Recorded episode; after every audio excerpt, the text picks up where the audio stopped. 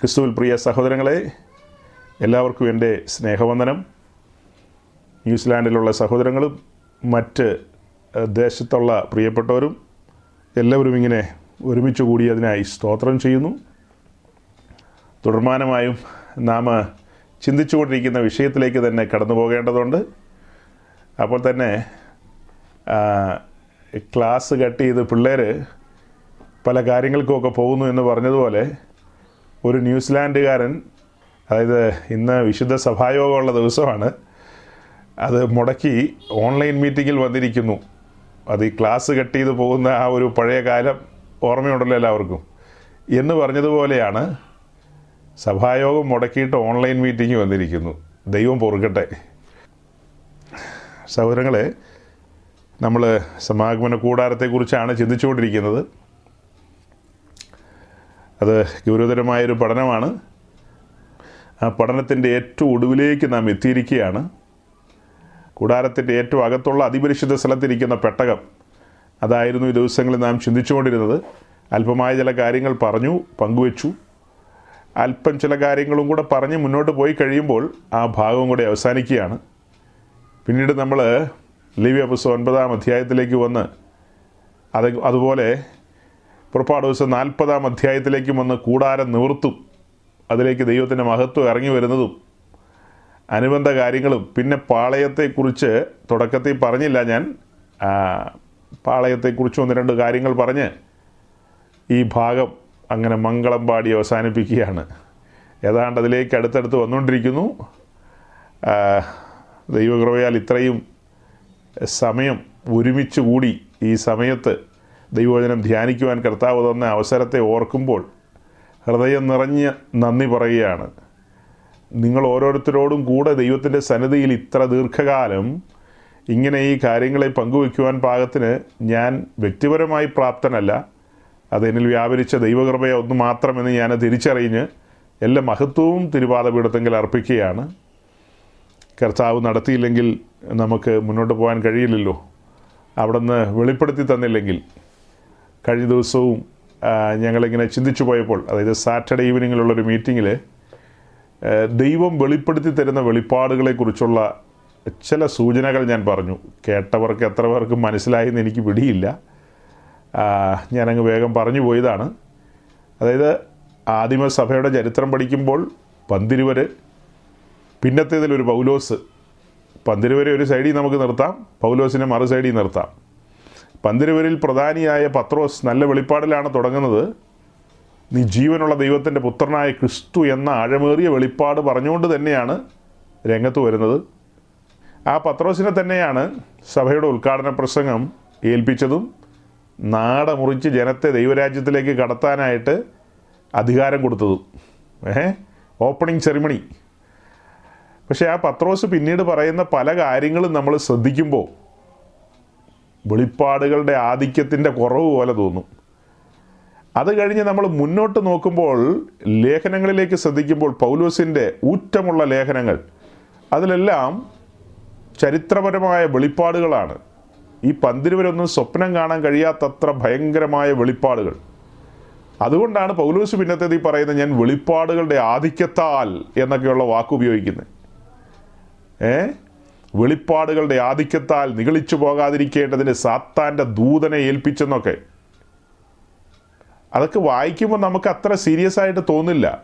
പക്ഷെ എത്ര ഭയങ്കര വാക്കുകളാണെന്നറിയാവോ? ഈ പന്തിരിവർക്ക് എല്ലാം കൂടെ വെളിപ്പെട്ട് കിട്ടിയത് പൗലോസിന് ഒറ്റ ഒരാൾക്ക് വെളിപ്പെട്ട് കിട്ടിയിട്ടുണ്ട്.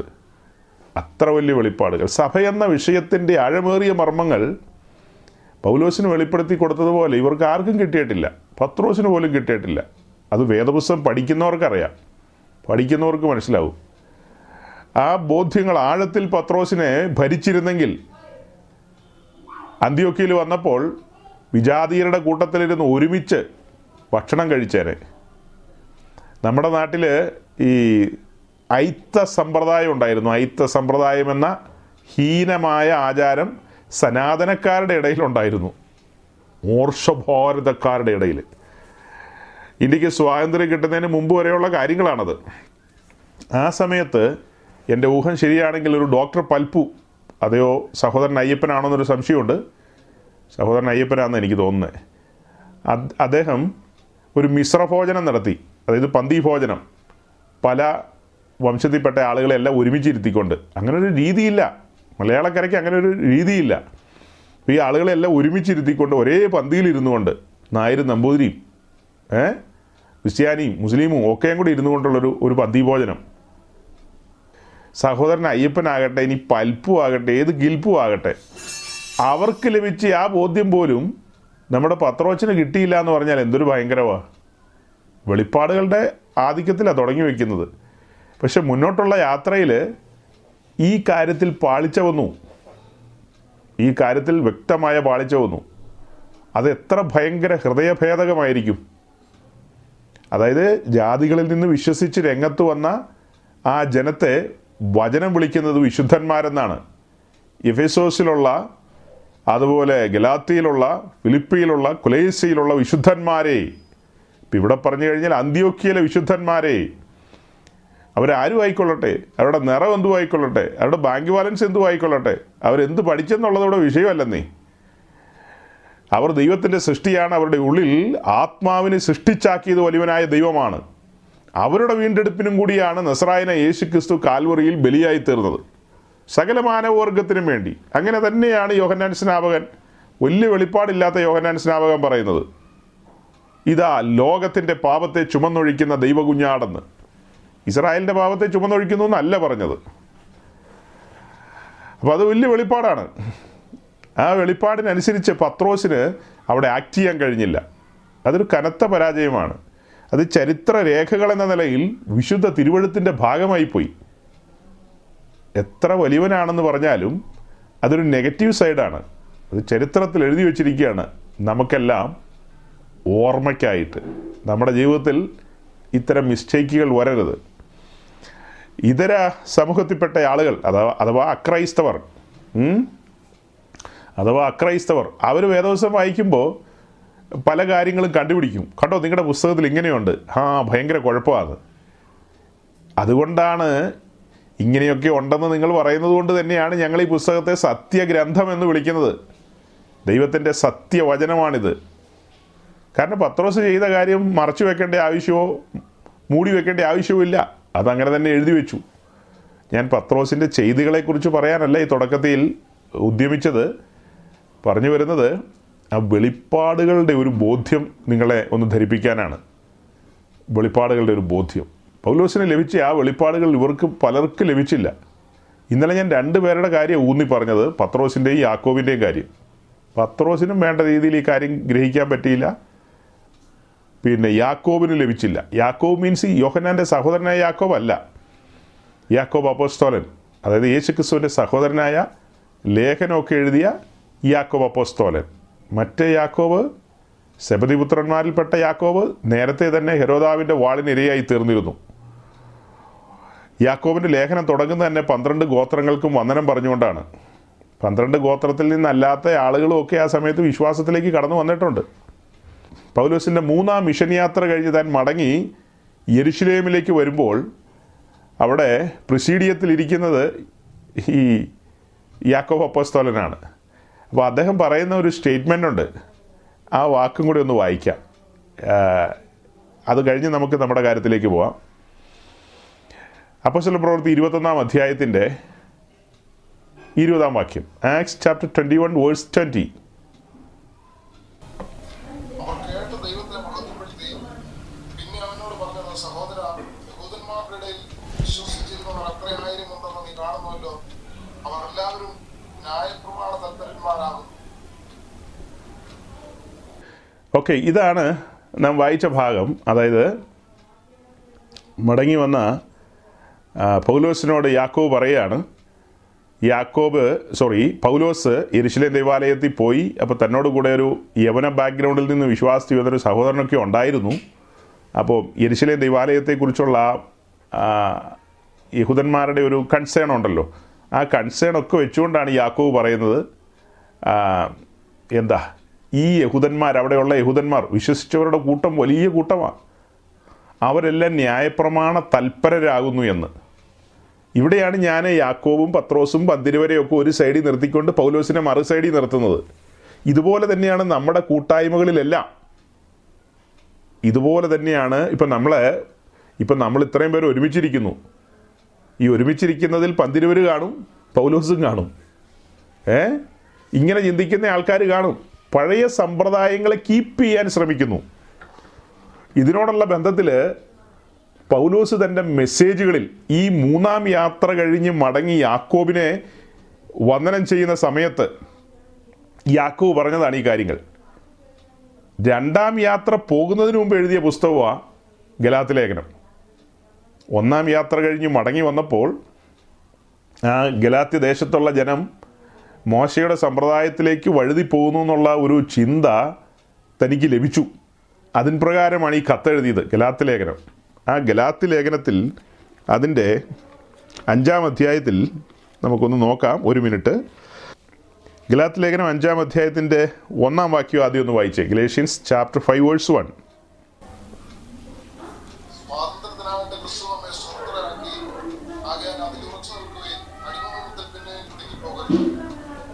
ഇങ്ങനെയൊരു ലേഖനം എഴുതിയ മനുഷ്യൻ മൂന്ന് മിഷൻ യാത്രകൾ കംപ്ലീറ്റ് ചെയ്തിട്ട് മടങ്ങി വന്നിരിക്കുന്നു.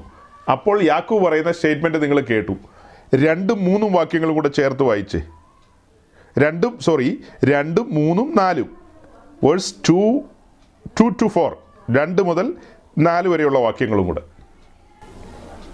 നിങ്ങൾ പരിശോധനയായിട്ട് ക്രിസ്തുവിനെ ക്രിസ്തുവിനെ കൊണ്ട് നിങ്ങൾക്ക് ഒരു പ്രയോജനമില്ല എന്ന് പൗലോസായി ഞാൻ നിങ്ങളോട് പറയുന്നു പരിശോധന നിൽക്കുന്ന ഏത് മനുഷ്യനോടും അവൻ ന്യായപ്രമാണം മുഴുവനും നിവർത്തിക്കുവാൻ കടപ്പെട്ടിരിക്കുന്നുവെന്ന് ഞാൻ പിന്നെയും സാക്ഷീകരിക്കുന്നു ന്യായപ്രമാണത്താൽ നീതീകരിക്കപ്പെടുവാൻ ഇച്ഛിക്കുന്ന നിങ്ങൾ ക്രിസ്തുവിനോട് വേർപെട്ടു പോയി നിങ്ങൾ കൃപയിൽ നിന്ന് വീണുപോയി ഇനി ഇരുപത്തൊന്നാം അധ്യായത്തിന്റെ ഇരുപതാം വാക്യം കൂടെ ഒന്ന് മനസ്സിൽ കൊണ്ടുവന്നേ.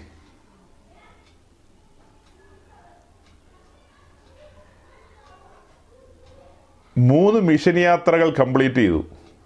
ആ മൂന്ന് മിഷൻ യാത്രകൾ എത്ര വർഷം നീണ്ട ഒരു യാത്രകളാണെന്നറിയാവോ? എത്ര സഭകൾ സ്ഥാപിച്ചു? എത്രയായിരം പേരെ എത്രയായിരം പേരെ ഈ സത്യമാർഗത്തിലേക്ക് കൊണ്ടുവന്ന മനുഷ്യൻ? അദ്ദേഹം തന്റെ യാത്രയുടെ ഒടുക്കം. വിശുദ്ധന്മാരെ വന്ദനം ചെയ്യാൻ എരിശിലേമി വന്നതാ. അപ്പോൾ യാക്കോ പറയാണ് ഇവിടെയുള്ള ആൾക്കാരൊക്കെ ന്യായപ്രമാണ തൽപരരാന്ന്. അതിനും എത്രയോ വർഷം പുറകിൽ അതായത് ഒരു നാലഞ്ച് വർഷം പിറകിലാണ് ഗലാത്തലേഖൻ എഴുതുന്നത്. ഈ കോൺവെർസേഷന് മുൻപ് ഒരു നാല് വർഷം അല്ലെ അഞ്ച് വർഷം കൂട്ടിക്കോ ഗലാത്തലേഖനം എഴുതി വരുന്നത്.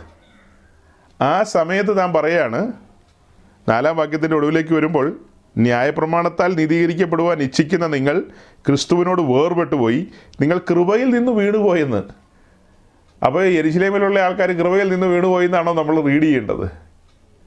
ഒരു കാര്യം ഓർമ്മിപ്പിക്കാം. ചരിത്രത്തിൽ ശോഭയോടെ തുടങ്ങിയത് എരിശിലേം സഭ. പിന്നീട് നാം കാണുന്ന കാഴ്ച എന്ന് പറയുന്നത് എരിശിലേമിൽ അങ്ങനെ ഒരു കാര്യപരിപാടി ഇല്ലാതെ പോകുന്നതാണ് കാണുന്നത്. ചിഹ്ന ഭിന്നമായിപ്പോയി കാലാന്തരത്തിൽ സഭയുടെ പ്രധാന ഭരണസിരാകേന്ദ്രമെന്നോ അല്ലെങ്കിൽ അതിന്റെ ചലനങ്ങൾ ആരംഭിക്കുന്ന സ്ഥലമായിട്ട് അന്ത്യോക്യ മാറാൻ കാരണം ഇങ്ങനെ പല കാര്യങ്ങളും ഉണ്ട്. അതിലൊരു കാര്യം ഇപ്പോൾ വായിച്ചത്. വെളിപ്പാടുകൾ നഷ്ടപ്പെട്ട് കഴിഞ്ഞാൽ പല കാര്യങ്ങൾ ഇതിനെക്കുറിച്ച് പറയാനുണ്ട്. പൗലോസും പൗലോസിന്റെ ലേഖനങ്ങളും ഒക്കെ വെച്ച് പറഞ്ഞു വന്നാൽ ഒത്തിരി കാര്യങ്ങളാകും. അത് ഞാൻ അങ്ങനെ അങ്ങോട്ട് പറഞ്ഞു പോവുകയല്ല. ജസ്റ്റ് ഒരു സൂചന ഒരു സ്പാർക്ക് നിങ്ങളുടെ ഉള്ളിൽ തന്നതാണ്. വെളിപ്പാടുകൾ വലിയ വിഷയമാണ്. പുതിയ നിയമസഭ വെളിപ്പാടുകളിലാണ് സഞ്ചരിക്കുന്നത്. ആ വെളിപ്പാടുകളുടെ പൂർണതയിൽ എത്തുക. അതിനാണ് ദൈവം തന്റെ ദാസനെ തിരഞ്ഞെടുത്തതും. എന്നിട്ട് ദൈവം പറയുന്നൊരു സ്റ്റേറ്റ്മെന്റ് ഇല്ലേ അനന്യാസിനോട് ജസ്റ്റ് ആ വാക്യോടെ ഒന്ന് വായിക്കാം. അപ്പോൾ പ്രവൃത്തി ഒൻപതാം അധ്യായത്തിന്റെ പതിനഞ്ചും പതിനാറും വാക്യങ്ങൾ. അനന്യാസ് ചില പ്രതിവാദം പറയുന്നു. അപ്പോൾ കർത്താവ് അനന്യാസിനോട് മറുപടി പറയുന്നതാണ് ഇപ്പോൾ വായിക്കുന്നത്. യെസ്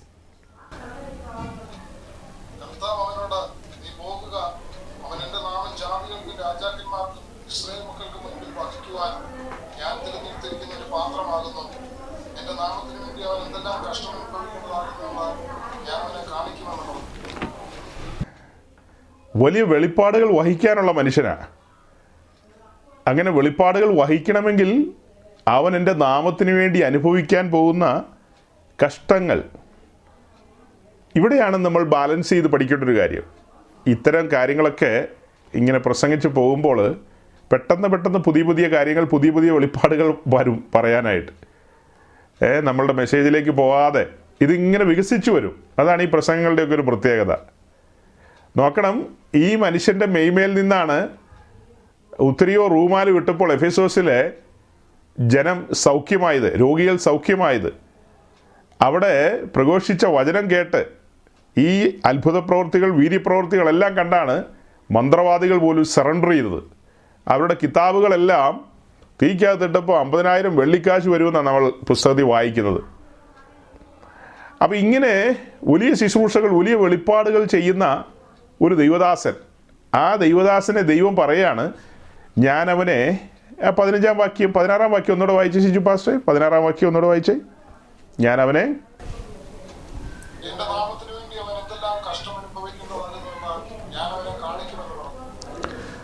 അതായത് എന്റെ നാമം മൂലം വിളിക്കപ്പെട്ട ഒരുവൻ ആ നാമനിമിത്തം അനുഭവിക്കേണ്ട കഷ്ടപ്പാടുകൾ പങ്കപ്പാടുകൾ നിന്ദകൾ അപമാനങ്ങൾ എന്നു വേണ്ട അതെല്ലാം ഞാൻ അവനെ കാണിക്കും. അവനത് അനുഭവിക്കും.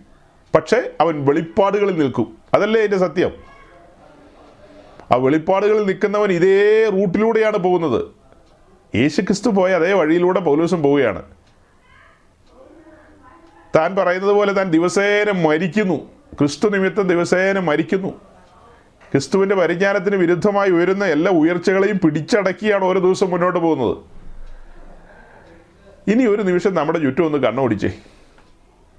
നിങ്ങളിൽ പലരും സ്വദേശത്തും വിദേശത്തൊക്കെ ജീവിച്ചവരും ജീവിച്ചുകൊണ്ടിരിക്കുന്നവരും ഒക്കെയാണ് അല്ലെ നാളെ എന്നെ കേൾക്കാൻ പോകുന്നവരും അങ്ങനെ ഒക്കെ ജീവിക്കുന്നവരായിരിക്കും. വലിയ വീരന്മാരും വേന്ദ്രന്മാരെയും ഒക്കെ നമ്മൾ കാണുന്നുണ്ട് ചുറ്റോടി ചുറ്റും. അവരുടെ ലൈഫും ഈ അപ്പസ്തോലന്റെ ലൈഫുമായിട്ടൊന്ന് ഒന്ന് ഒന്ന് ക്രോസ് ചെക്ക് ചെയ്ത് നോക്കി. മാച്ച് ചെയ്യുമെന്ന് നോക്കി. അതെങ്ങനെ പൊരുത്തപ്പെടും? നമ്മളിന്ന് കാണുന്ന സോക്കോൾഡ് പുള്ളികളുണ്ടല്ലോ. ഈ പുള്ളികളെയൊക്കെ ഈ ഒരു സൈഡിലേക്ക് കൊണ്ടുവന്ന് നിർത്തിയിട്ട് ഒന്ന് ചെക്ക് ചെയ്ത് നോക്കി. യഥാർത്ഥ അപ്പസ്തോലൻ അദ്ദേഹം വെളിപ്പാടുകളുടെ ആധിക്യത്തിൽ നിൽക്കുന്നു. വീരി പ്രവൃത്തികളുണ്ട് അത്ഭുത പ്രവൃത്തികളുണ്ട് എല്ലാം ചെയ്യുന്നു. പക്ഷെ അതിലൊന്നും പുകഴുന്നില്ല. താൻ അനുഭവിച്ച കഷ്ടങ്ങളും പീഡകളും ഒന്ന് മുപ്പത്തൊമ്പത് അടി അഞ്ച് പ്രാവശ്യമാണ് കൊണ്ടിരിക്കുന്നത്. ഒന്നൊന്നും അല്ല. കർത്താവ് പോലും ഒരു പ്രാവശ്യമേ കൊണ്ടിട്ടുള്ളൂ. അപ്പോൾ അഞ്ച് പ്രാവശ്യമാണ് ആ അടി കൊണ്ടത്. അങ്ങനെ കഷ്ടങ്ങൾ പൂരിപ്പിച്ചു. തന്റെ ശരീരത്തിൽ സഭയാം ശരീരത്തിന് വേണ്ടി തന്റെ ശരീരത്തിൽ പൂരിപ്പിച്ച മനുഷ്യൻ. ഇതാണ് പാറ്റേൺ സമാഗമന കൂടാരമാണ് നമ്മുടെ പഠന വിഷയം. പർവതത്തിലെ മാതൃകയാണ് ഹെഡിങ് തന്നെ. പർവതത്തിലെ മാതൃക പ്രകാരം. ഉയരത്തിൽ നിന്ന് ലഭിച്ച ആലോചന ഉയരത്തിൽ നിന്ന് ലഭിച്ച അളവിനൊത്തവണ്ണം. അതാണ് നമ്മുടെ മുമ്പിൽ നിൽക്കുന്ന പ്രതിപാദ്യ വിഷയം. അപ്പം ഇവിടെ പുതിയ നിയമസഭയിലേക്ക് നോക്കുക. ഒരു ശുശ്രൂഷകനെ നാം കാണുമ്പോൾ ദൈവം നമുക്ക് വെളിപ്പെടുത്തി തരികയാണ്. നമ്മളുടെ ഇന്നത്തെ കൂടിവരവിൽ ഈ ഒരു വെളിപ്പാട് പറഞ്ഞുകൊണ്ടാണ് മുന്നോട്ട് പോകുന്നത്. ഇങ്ങനൊരു വെളിപ്പാട് പറഞ്ഞുകൊണ്ട്. കഴിഞ്ഞ രാത്രിയിൽ ഞാൻ ഇത്രയൊന്നും പറഞ്ഞില്ല. അത് വേറെ ആംഗിളിലാണ് പറഞ്ഞത്. പക്ഷേ സൂചന ഇതായിരുന്നു. സൂചന എന്ന് പറയുന്നത് ആ ആദിമ സഭ രംഗത്തേക്ക് വന്നെങ്കിലും പലരും അവരുടെ ആ പാരമ്പര്യം വിട്ടുപോരാനായിട്ട് മനസ്സ് വെച്ചില്ല. ഒരു പക്ഷേ നിങ്ങളിൽ പലർക്കും ഇപ്പോൾ സന്ദേഹം വന്നു കാണും. ഷജി പാസ്റ്ററും മറ്റേ പാസ്റ്ററും എല്ലാ പാസ്റ്റർമാരും പറയുന്നത് ഒന്നാം നൂറ്റാണ്ടിലെ സഭയെ നോക്കൂ. അങ്ങനെ നോക്കൂ ഇങ്ങനെ നോക്കൂ എന്നൊക്കെയാണ് അത് ശരിയാണ്. അങ്ങനെ തന്നെയാണ് പറയുന്നത്. ഒന്നാം നൂറ്റാണ്ടിൽ വിശ്വസിച്ചു വന്ന എല്ലാവരും ഈ വെളിപ്പാടിലാണെന്ന് ധരിക്കരുത്. അനേകർ പിന്മാറിപ്പോയിട്ടുണ്ട് സഹോദരങ്ങളെ. അനേകർ പിന്മാറിപ്പോയിട്ടുണ്ട്. പീഡകളും നിന്ദകളും അപമാനങ്ങളും ഒക്കെ വന്നപ്പോൾ പിന്മാറിപ്പോയവരുടെയും അതൊക്കെ ഹിസ്റ്ററിയിലുണ്ട് അതൊക്കെ. അല്ലാതെ വന്നവരെല്ലാം ക്രിസ്തു നിമിത്തം ഇന്നാ എന്നെ അങ്ങ് കൊന്നേരെന്ന് പറഞ്ഞ് അങ്ങനെ രക്തസാക്ഷിയാകാനൊന്നും എല്ലാവരും നിന്നില്ല. പിന്മാറ്റക്കാർ ഇഷ്ടം പോലെ ഉണ്ടായിരുന്നു. എന്നാൽ ഒരു ഒരു ന്യൂനപക്ഷം അന്ന് ശരിക്കും ഒരു ന്യൂനപക്ഷമായിരുന്നു ക്രിസ്തീയ സഭയെന്ന് പറയുന്നത്. ഒരു ന്യൂനപക്ഷം അല്ലാതെ ഭൂരിപക്ഷമല്ല അങ്ങനെ തെറ്റിദ്ധരിക്കരുത്. ഇന്ന് നമ്മൾ ക്രിസ്തീയ ലോകത്തെ കാണുന്നത് കൊണ്ട് ഏതാണ്ട് പത്തിരുന്നൂറ് കോടിക്ക് മുകളിലുള്ള ഒരു ജനസമൂഹത്തെ കാണുന്നതുകൊണ്ടാണ് നമ്മുടെ മൈൻഡ് സെറ്റിൽ അത് അങ്ങനെ കിടക്കുന്നത്. അങ്ങനെയല്ല ഒരു മൈക്രോ മൈനോറിറ്റി ആയിരുന്നു ക്രിസ്ത്യാനിറ്റി അന്ന് തുടക്ക സമയത്ത്. അവർ അനുഭവിച്ച പീഡനങ്ങൾ അവർ അനുഭവിച്ച നിന്ദകൾ അപമാനങ്ങൾ ഓ ഭയങ്കരമായിരുന്നു. അവർ ഈ കർത്തൃമേശ ഇങ്ങനെ ആചരിക്കുന്ന നിമിത്തം ഈ അപ്പവും വീഞ്ഞും ഒക്കെ ഇങ്ങനെ കുടിക്കുന്ന നിമിത്തം വേദപുസ്തകത്തിന്റെ ആ ഒരു തത്വമൊക്കെ പറയുമല്ലോ. ആ തത്വങ്ങളൊക്കെ പറഞ്ഞാണല്ലോ ഇതൊക്കെ ചെയ്യുന്നത്. ഇത് കേട്ടിട്ടുള്ളവരും അറിഞ്ഞിട്ടുള്ളവരുമായ പുറമെയുള്ള ആൾക്കാർ ഇവരെ എന്താ മനുഷ്യമാംസം കഴിക്കുന്നവരും മനുഷ്യരക്തം കുടിക്കുന്നവരും എന്ന നിലയിലൊക്കെ ആയിരുന്നു അന്ന് പരിഗണിച്ചിരുന്നത്. നിന്നിച്ചിരുന്നത് അപമാനിച്ചിരുന്നത്. ആ ഒരു നിലയിൽ നല്ല രീതിയിലല്ല ട്രീറ്റ് ചെയ്തിരുന്നത്. ഒട്ടും നല്ല രീതിയിലല്ല ആദിമ സമൂഹം അവരെ ട്രീറ്റ് ചെയ്തിരുന്നത്. അങ്ങനത്തെ ട്രീറ്റ്മെന്റ് ഏറ്റെടുക്കാൻ പാകത്തിന് അത് ആസ്വദിക്കാൻ പാകത്തിന് അനുഭവിക്കാൻ പാകത്തിന് ഒരു മൈനോറിറ്റിക്കേ പറ്റൂ. ഇന്നും അങ്ങനെയാണ്. സത്യത്തിന് വേണ്ടി നീതിക്ക് വേണ്ടി വെളിപ്പാടുകൾക്ക് വേണ്ടി ഉപദേശ സത്യങ്ങൾക്ക് വേണ്ടി പതിനായിരക്കണക്കിന് ആളുകളൊന്നും ഇല്ല. മൈനോറിറ്റികളെ ഉള്ളൂ. എല്ലാ സ്ഥലത്തും നമ്മൾ നോക്കിക്കഴിഞ്ഞാൽ കുറച്ച് കുറച്ച് ആൾക്കാരേ ഉള്ളൂ. അല്ലാതെ എല്ലാവരെ കൊണ്ടും ഇത് കഴിയില്ല. അപ്പോൾ ഇന്ന് നമ്മുടെ ചുറ്റും കാണുന്ന ഈ ആളുകളൊക്കെ ഒരു അഡ്ജസ്റ്റ്മെന്റിൽ ഇങ്ങനെ പോയിക്കൊണ്ടിരിക്കുകയാണ്. പക്ഷെ പൗലോസ് അങ്ങനെയല്ലായിരുന്നു. അഡ്ജസ്റ്റ്മെന്റ് ഒന്നുമില്ല. ക്രിസ്തു നിമിത്തം കഷ്ടമോ ഉദരമോ പട്ടിണിയോ ആപത്തോ വാളോ എന്തും വരട്ടെ എന്ന നിലയിലായിരുന്നു പൗലോസ് നിന്നത്. ആ വെളിപ്പാടുകളിൽ അതിലാണ് തന്നെ ആനന്ദിച്ചിരുന്നത്. അപ്പോൾ നാം ഇന്ന് വന്നിരിക്കുന്ന ഈ മഹത്തായ അനുഭവം അത് ഓർക്കുമ്പോൾ ദൈവസന്നിധിയിൽ എത്ര സന്തോഷിക്കണം എത്ര ആനന്ദിക്കണം.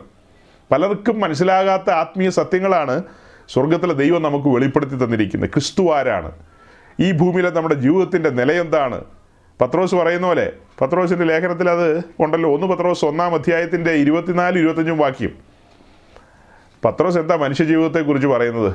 First Peter chapter one verse twenty four and twenty five അത് മലയാളത്തിലേക്കാളും കൂടുതൽ ബെറ്ററായിട്ട് ഇംഗ്ലീഷിലാണ് ഉള്ളതെന്നാണ് എന്റെ ചിന്ത.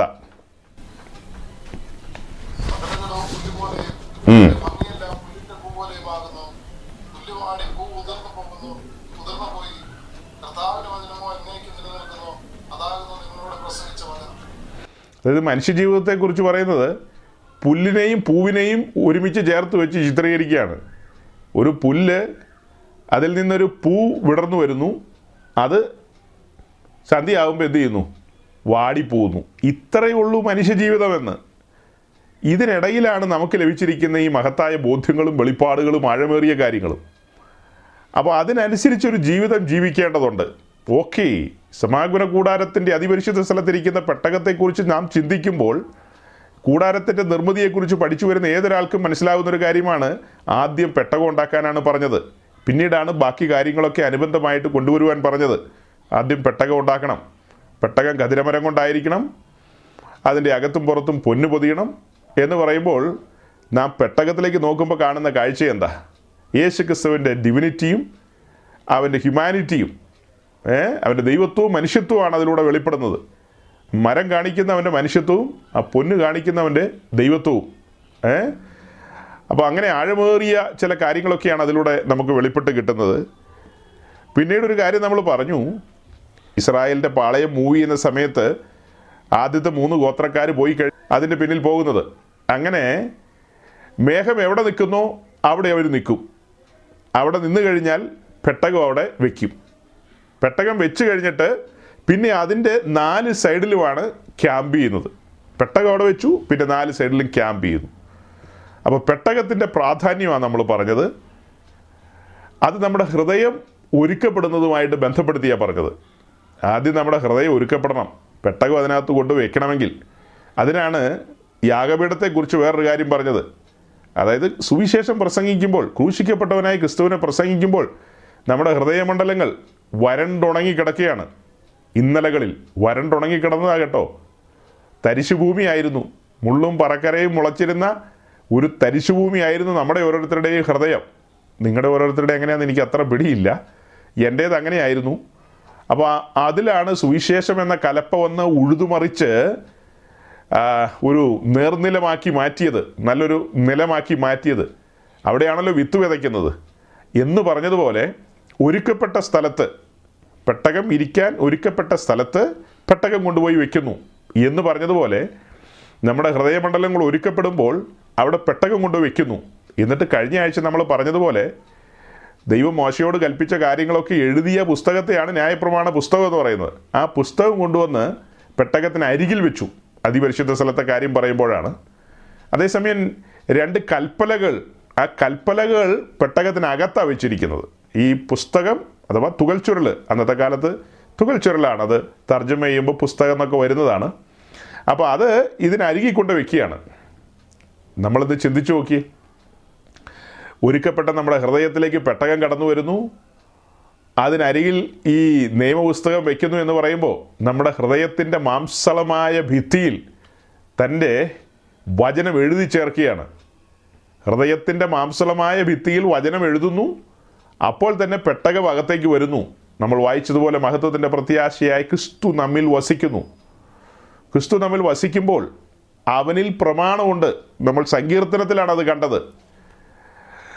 നിന്റെ പ്രമാണം എന്റെ ഉള്ളിലിരിക്കുന്നു എന്ന് ക്രിസ്തു പറയുന്ന ഒരു സ്റ്റേറ്റ്മെന്റ് നിന്റെ പ്രമാണം എന്റെ ഉള്ളിലിരിക്കുന്നു. അപ്പോൾ ആ പ്രമാണം ഇന്ന് ക്രിസ്തു നമ്മിലേക്ക് വരുമ്പോൾ പ്രമാണം നമ്മുടെ ഉള്ളിലേക്ക് വരികയാണ്. അപ്പോൾ തന്നെ ഇത് നമ്മുടെ ഹൃദയത്തിന്റെ മാംസളമായ ഭിത്തിയിലും എഴുതിയിരിക്കുകയാണ്. നോക്കണം. ചില്ലറ കാര്യമാണോ? പുതിയൊരു ഹൃദയം നമുക്ക് ലഭിച്ചിരിക്കുന്നു. അത് കല്ലായ ഹൃദയമല്ല മാംസളമായൊരു ഹൃദയമാണ്. അതിന്റെ ഭിത്തികളിലാണ് ദൈവത്തിന്റെ ഹിതം എന്ന് പറഞ്ഞാൽ തന്റെ വചനം എഴുതി ചേർത്തിരിക്കുന്നത്. അങ്ങനെ നമ്മുടെ ജീവിതം മാറ്റിമറിക്കപ്പെട്ട ഒരു ആ കാണിക്കുന്നത്. അപ്പം ഇങ്ങനെ മാറ്റിമറിക്കപ്പെട്ട് കഴിഞ്ഞാൽ രണ്ട് പത്രോസിന്റെ ലേഖനം ഒന്നാം അധ്യായത്തിന്റെ അഞ്ചാം വാക്യം ഒന്ന് വായിക്കുമ്പോൾ ഞാൻ ഒന്ന് രണ്ട് സങ്കടഹർജിയും കൂടെ അവതരിപ്പിക്കാൻ പോവുക പത്രോസും പൗലോസും ഒക്കെ വന്നു പെട്ടകവും ഒക്കെ വന്നു. പെട്ടകത്തെക്കുറിച്ച് ഇനിയും പറയാനുണ്ട്. എന്നാലും എനിക്കിതൊക്കെ പറഞ്ഞുകൊണ്ടിരിക്കുമ്പോൾ സങ്കടഹർജി വരുന്നു. സങ്കടഹർജി നിങ്ങളുടെ മുമ്പിലല്ലാതെ എവിടെ ബോധിപ്പിക്കാൻ പറ്റും? അത് ഈ രണ്ട് പത്രോസ് ഒന്നാം അധ്യായത്തിന്റെ അഞ്ചാം വാക്യമൊക്കെ ഇങ്ങനെ നിൽക്കുന്നതുകൊണ്ടാണ് സങ്കടം കൂടുന്നത്. വായിച്ചാട്ടെ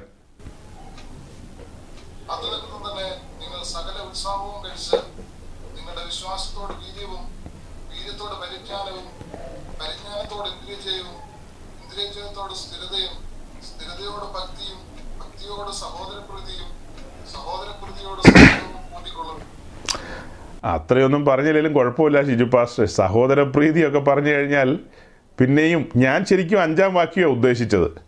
അഞ്ചാം വാക്യത്തിലുള്ള സങ്കടം ഞാൻ അനുഭവിച്ചാൽ മതിയല്ലോ.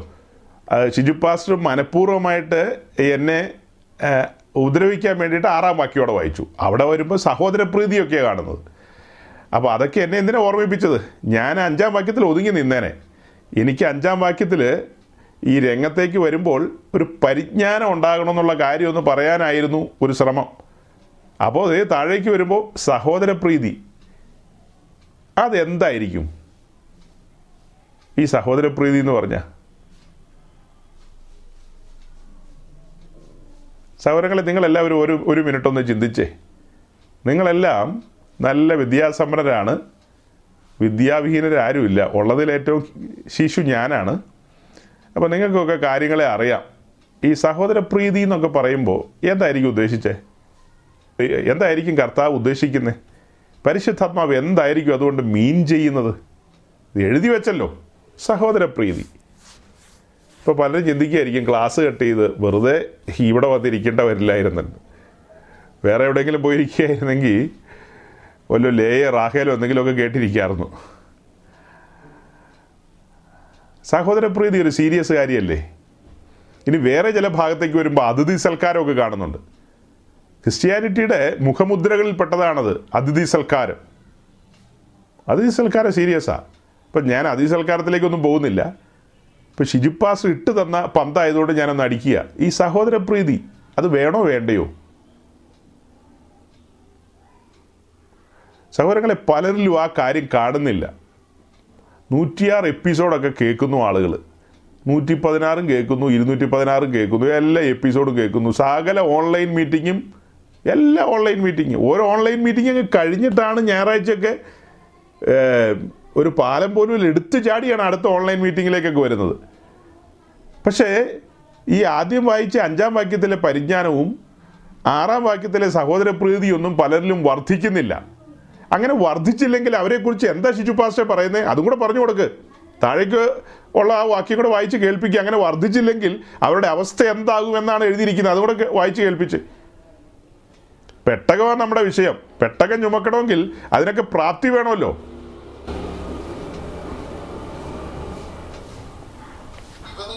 ഇവ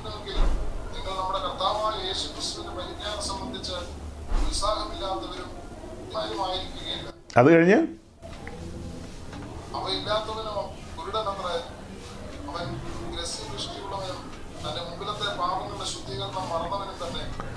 നൂറ്റി പതിനാറ് സെക്ഷൻ പ്രസംഗിച്ച് സജി പാസ്റ്റർ ലോക റെക്കോർഡ് ഇടാൻ പോവുകയാണ്.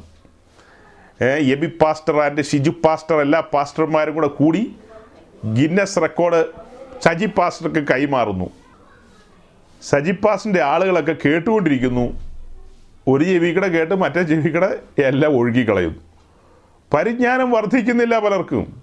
സഹോദരപ്രീതി വർദ്ധിക്കുന്നില്ല. അത് ഈ പറയുന്ന ഇന്ദ്രജയോ ബാക്കി എല്ലാ ജയോ അവിടെ കിടക്കട്ടെ. ഇവിടെ വായിച്ചതിൻ പ്രകാരം ഇങ്ങനെ വർദ്ധിക്കുന്നില്ലെങ്കിൽ നിങ്ങൾ കുരുടരത്രയെന്നാണ്. ഹ്രസ്വദൃഷ്ടിയുള്ളവർ. അന്ധന്മാരത്രേ. കുരുടന്മാരെന്നൊക്കെ വിളിക്കുക എന്ന് പറഞ്ഞാൽ അത് ഇച്ചിരി കടന്ന പ്രയോഗമല്ലേ? ജഡികന്മാരെ കുറിച്ച് പുസ്തകം പറയുന്നത് എന്തെന്നാ? ജഡികന്മാരെന്നൊക്കെ പറയുമ്പോൾ നമ്മുടെ ഉള്ളിൽ പെട്ടെന്ന് വരുന്ന അവൻ കമ്മിറ്റിക്കാരനായിരിക്കും അടിപിടിക്കാരനായിരിക്കും ഏഹ് ചീത്ത പറയുന്നവനായിരിക്കും ദ്രവ്യാഗ്രഹിയായിരിക്കും അങ്ങനെ ഒത്തിരി ആശയങ്ങളാണ് നമ്മുടെ തലയിക്കടെ പോകുന്നത്. അവനോ ജഡീകനല്ലേ എന്നൊക്കെ പറയും ആൾക്കാർ ഞാൻ ഈ ജഡീകൻ എന്നുള്ള വാക്ക് ആദ്യമായിട്ട് കേൾക്കുന്നത് എവിടെയാണെന്നറിയാമോ സൗരങ്ങളെ പെന്തിക്കോസി വന്നേ പിന്നെയാ അതിനു മുമ്പ് വേദപുസ്തകത്തിൽ ഈ വാക്ക് ഇല്ലെന്ന് ചോദിച്ചാൽ ഉണ്ട് ഞാൻ കണ്ടിട്ടില്ല എനിക്കറിയാൻ മേല ഞാൻ വായിച്ചിട്ടില്ല. ഈ ജഡികൻ ഇങ്ങനെയുള്ള പദങ്ങളൊക്കെ ഒത്തിരി പദങ്ങളുണ്ടല്ലോ. ഇതല്ലേ പെന്തിക്കോസി വന്നേ പിന്നെ മാത്രം കേട്ടതാ. കാരണം ഇവിടെയാണ് ഇത് കൂടുതൽ ഉപയോഗിക്കുന്നത്. ഒന്ന് കുരുന്തിലേഖന മൂന്നാം അധ്യായത്തിന്റെ ആദ്യത്തെ മൂന്ന് വാക്യങ്ങൾ വായിച്ചു കഴിഞ്ഞാൽ ആത്മീയത്തിൽ വളരാത്തവനെ പാൽ മാത്രം കുടിക്കുന്നവനെ വിളിക്കുന്ന പേരും കൂടെയാണ് ജഡികൻ.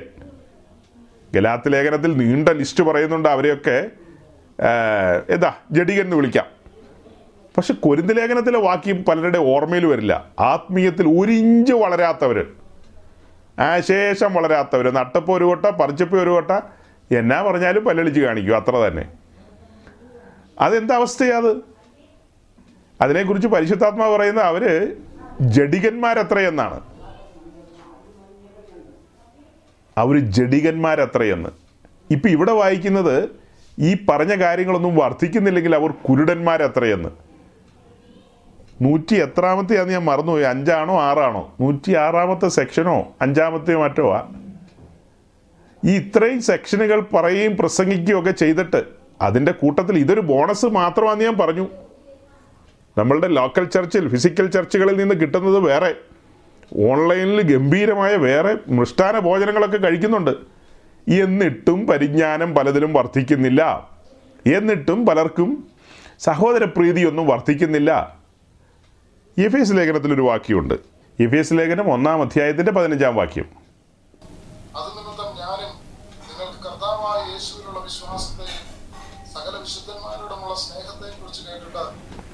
അത് നിമിത്തം ഞാനും നിങ്ങൾക്ക് കർത്താവായ യേശുവിലുള്ള വിശ്വാസത്തെയും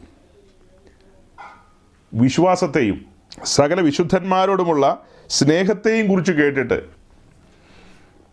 അതായത് ആ ദിക്കിൽ മാത്രമല്ല മറ്റ് ദിക്കുകളിലുള്ള വിശുദ്ധന്മാരോടുമുള്ള സ്നേഹത്തെയും കുറിച്ചാണ് കേൾക്കുന്നത്. അതായത് എരുശിലേമിൽ ഒരു ക്ഷാമം ഉണ്ടായ സമയത്ത് നിങ്ങൾക്ക് ഹിസ്റ്ററി അറിയാം. എരുശിലേമിൽ ക്ഷാമം ഉണ്ടായ സമയത്ത് ഈ വിജാതീയ പശ്ചാത്തലത്തിൽ നിന്ന് വിശ്വാസത്തിൽ വന്ന സഭകളൊക്കെ തെസ്ലോനിക്കയിലാകട്ടെ ഫിലിപ്പിയിലാകട്ടെ ബറോവയിലാകട്ടെ എഫിസോസിലാകട്ടെ ഇവിടെയൊക്കെയുള്ള വിശുദ്ധന്മാർ ഒരു ധർമ്മശേഖരം എന്ന് മലയാളത്തിൽ എഴുതിയിരിക്കുന്നു. അതായത് എരിശിലേമിലുള്ള സഹോദരന്മാരുടെ ഉദവിക്ക് വേണ്ടി എന്ന് പറഞ്ഞാൽ അവരുടെ നിലനിൽപ്പിന് വേണ്ടി നിലനിൽപ്പിന് വേണ്ടി ഈ കാര്യങ്ങളെയൊക്കെ സമാഹരിച്ച് ചില വിശുദ്ധന്മാരുടെ കയ്യിൽ അത് കൊടുത്തയക്കുകയാണ്. അതായത് ഷെയറിംഗ് ആണ് അവിടെ കാണിക്കുന്നത്. പങ്കാളിത്തമാണ് കാണിക്കുന്നത്. അതിനുള്ളൊരു മനസ്സാണ് കാണുന്നത്. അങ്ങനെ ചെയ്യേണ്ടതാണ്. ഇസ്ലേമിലുള്ള വിശുദ്ധന്മാരോട് ക്ഷാമസമയത്ത് ചെയ്ത കാര്യം മാത്രമല്ല അതല്ലാതെ തന്നെ ദൈനംദിന ജീവിതത്തിലും അല്ലാത്ത പല കാര്യങ്ങളിലും ഇവരൊക്കെ കാണിക്കുന്ന പല കാര്യങ്ങളും കണ്ടിട്ടാണ് പൗലോസ് അവരെ ശ്ലാഘിക്കുന്നത്. സകല വിശുദ്ധന്മാരോടുമുള്ള നിങ്ങളുടെ സ്നേഹത്തെക്കുറിച്ച് കേട്ടിട്ട്. ഇപ്പം ഇത്രയും പറഞ്ഞു വന്നത് പത്രോസിന്റെ ലേഖനത്തിൽ നിന്നാകട്ടോ അതിനു മുമ്പ് പെട്ടകമല്ലേ പാസ്റ്റർ വിഷയം എന്ന് വെച്ചാൽ അത് തന്നെ പെട്ടകമൊക്കെയാ പെട്ടകം തന്നെയാണ് വിഷയം. പെട്ടകമല്ലേ ചുമക്കുന്നത്? പെട്ടകം ചുമക്കാൻ വിളിക്കപ്പെട്ട കെഹാത്തിരെ ആദ്യം വേർതിരിക്കണം. ചുമ്മാതെ ഒന്നും ഒക്കില്ല. ആദ്യം അവരെ വേർതിരിക്കണം. ലേവിയ ഗോത്രത്തിലെ മൂന്ന് കുലക്കാർ അതായത് ഗർഷോന്യർ കെഹാത്യർ മെറാരിയർ. അതിൽ കെഹാത്യർ അവരാണ് അതിവിശുദ്ധമായ കാര്യങ്ങളെ ചുമക്കാനായിട്ട് വിളിക്കപ്പെട്ടവർ എല്ലാവർക്കും ഉത്തരവാദിത്വമുണ്ട്. ഇവർ വിശേഷപ്പെട്ട ഉത്തരവാദിത്വമാണ് വഹിക്കുന്നത്. അവരെ ആദ്യം സെപ്പറേറ്റ് ചെയ്യും. ദെൻ അവരുടെ മേൽ വെള്ളം കൊണ്ട് അവരെ കഴുകും. അത് കഴിഞ്ഞ് വിശേഷപ്പെട്ട കാര്യങ്ങളുണ്ട്. തലയിൽ അഭിഷേകതയിൽ ഒഴിക്കും. ഇതെല്ലാം കഴിഞ്ഞാണ് പെട്ടകം ചുമക്കാനായിട്ട് അവരെ വിളിക്കുന്നത്. എന്ന് പറഞ്ഞാൽ അത് കാണിക്കുന്ന ഒരു വേർപാടാണ് ഒരു സെപ്പറേഷൻ ഇവർ ദൈവത്തിന് വിശുദ്ധന്മാർ എന്ന നിലയിൽ തിരഞ്ഞെടുക്കപ്പെട്ടവരെന്ന നിലയിൽ ഭാരിച്ച ഉത്തരവാദിത്വം വഹിക്കുന്നവരെന്ന നിലയിൽ ഒരു വിശേഷപ്പെട്ട അനുഭവമല്ലേ അത് കാണിക്കുന്നത്? ചില്ലറ കാര്യമല്ല. അങ്ങനെ തിരഞ്ഞെടുക്കപ്പെട്ട ഖാത്യർ അവരുടെ ചുമലിലേക്ക് പെട്ടകം കയറ്റുകയാണ്. അവർ പെട്ടകം ചുമലിൽ വഹിക്കുകയാണെങ്കിൽ നാം ഹൃദയത്തിൽ വഹിക്കുന്നവരാണ്. അത്ര സൂക്ഷ്മതയോടെയാണ് അത് കൈകാര്യം ചെയ്യുന്നവർ അപ്പോൾ അങ്ങനെ പോകുന്നവരായ നാം ദൈവസാന്നിധ്യം വായിക്കുന്നു ആലോചന ഇതിനകത്തുനിന്ന് വെളിപ്പെടുകയല്ലേ ഇനി? കെഹാത്തിൽ ഇത് ചുമന്നുകൊണ്ട് പോകുന്നുണ്ടെങ്കിലും ദൈവശബ്ദമൊന്നും കേൾക്കുന്നില്ല.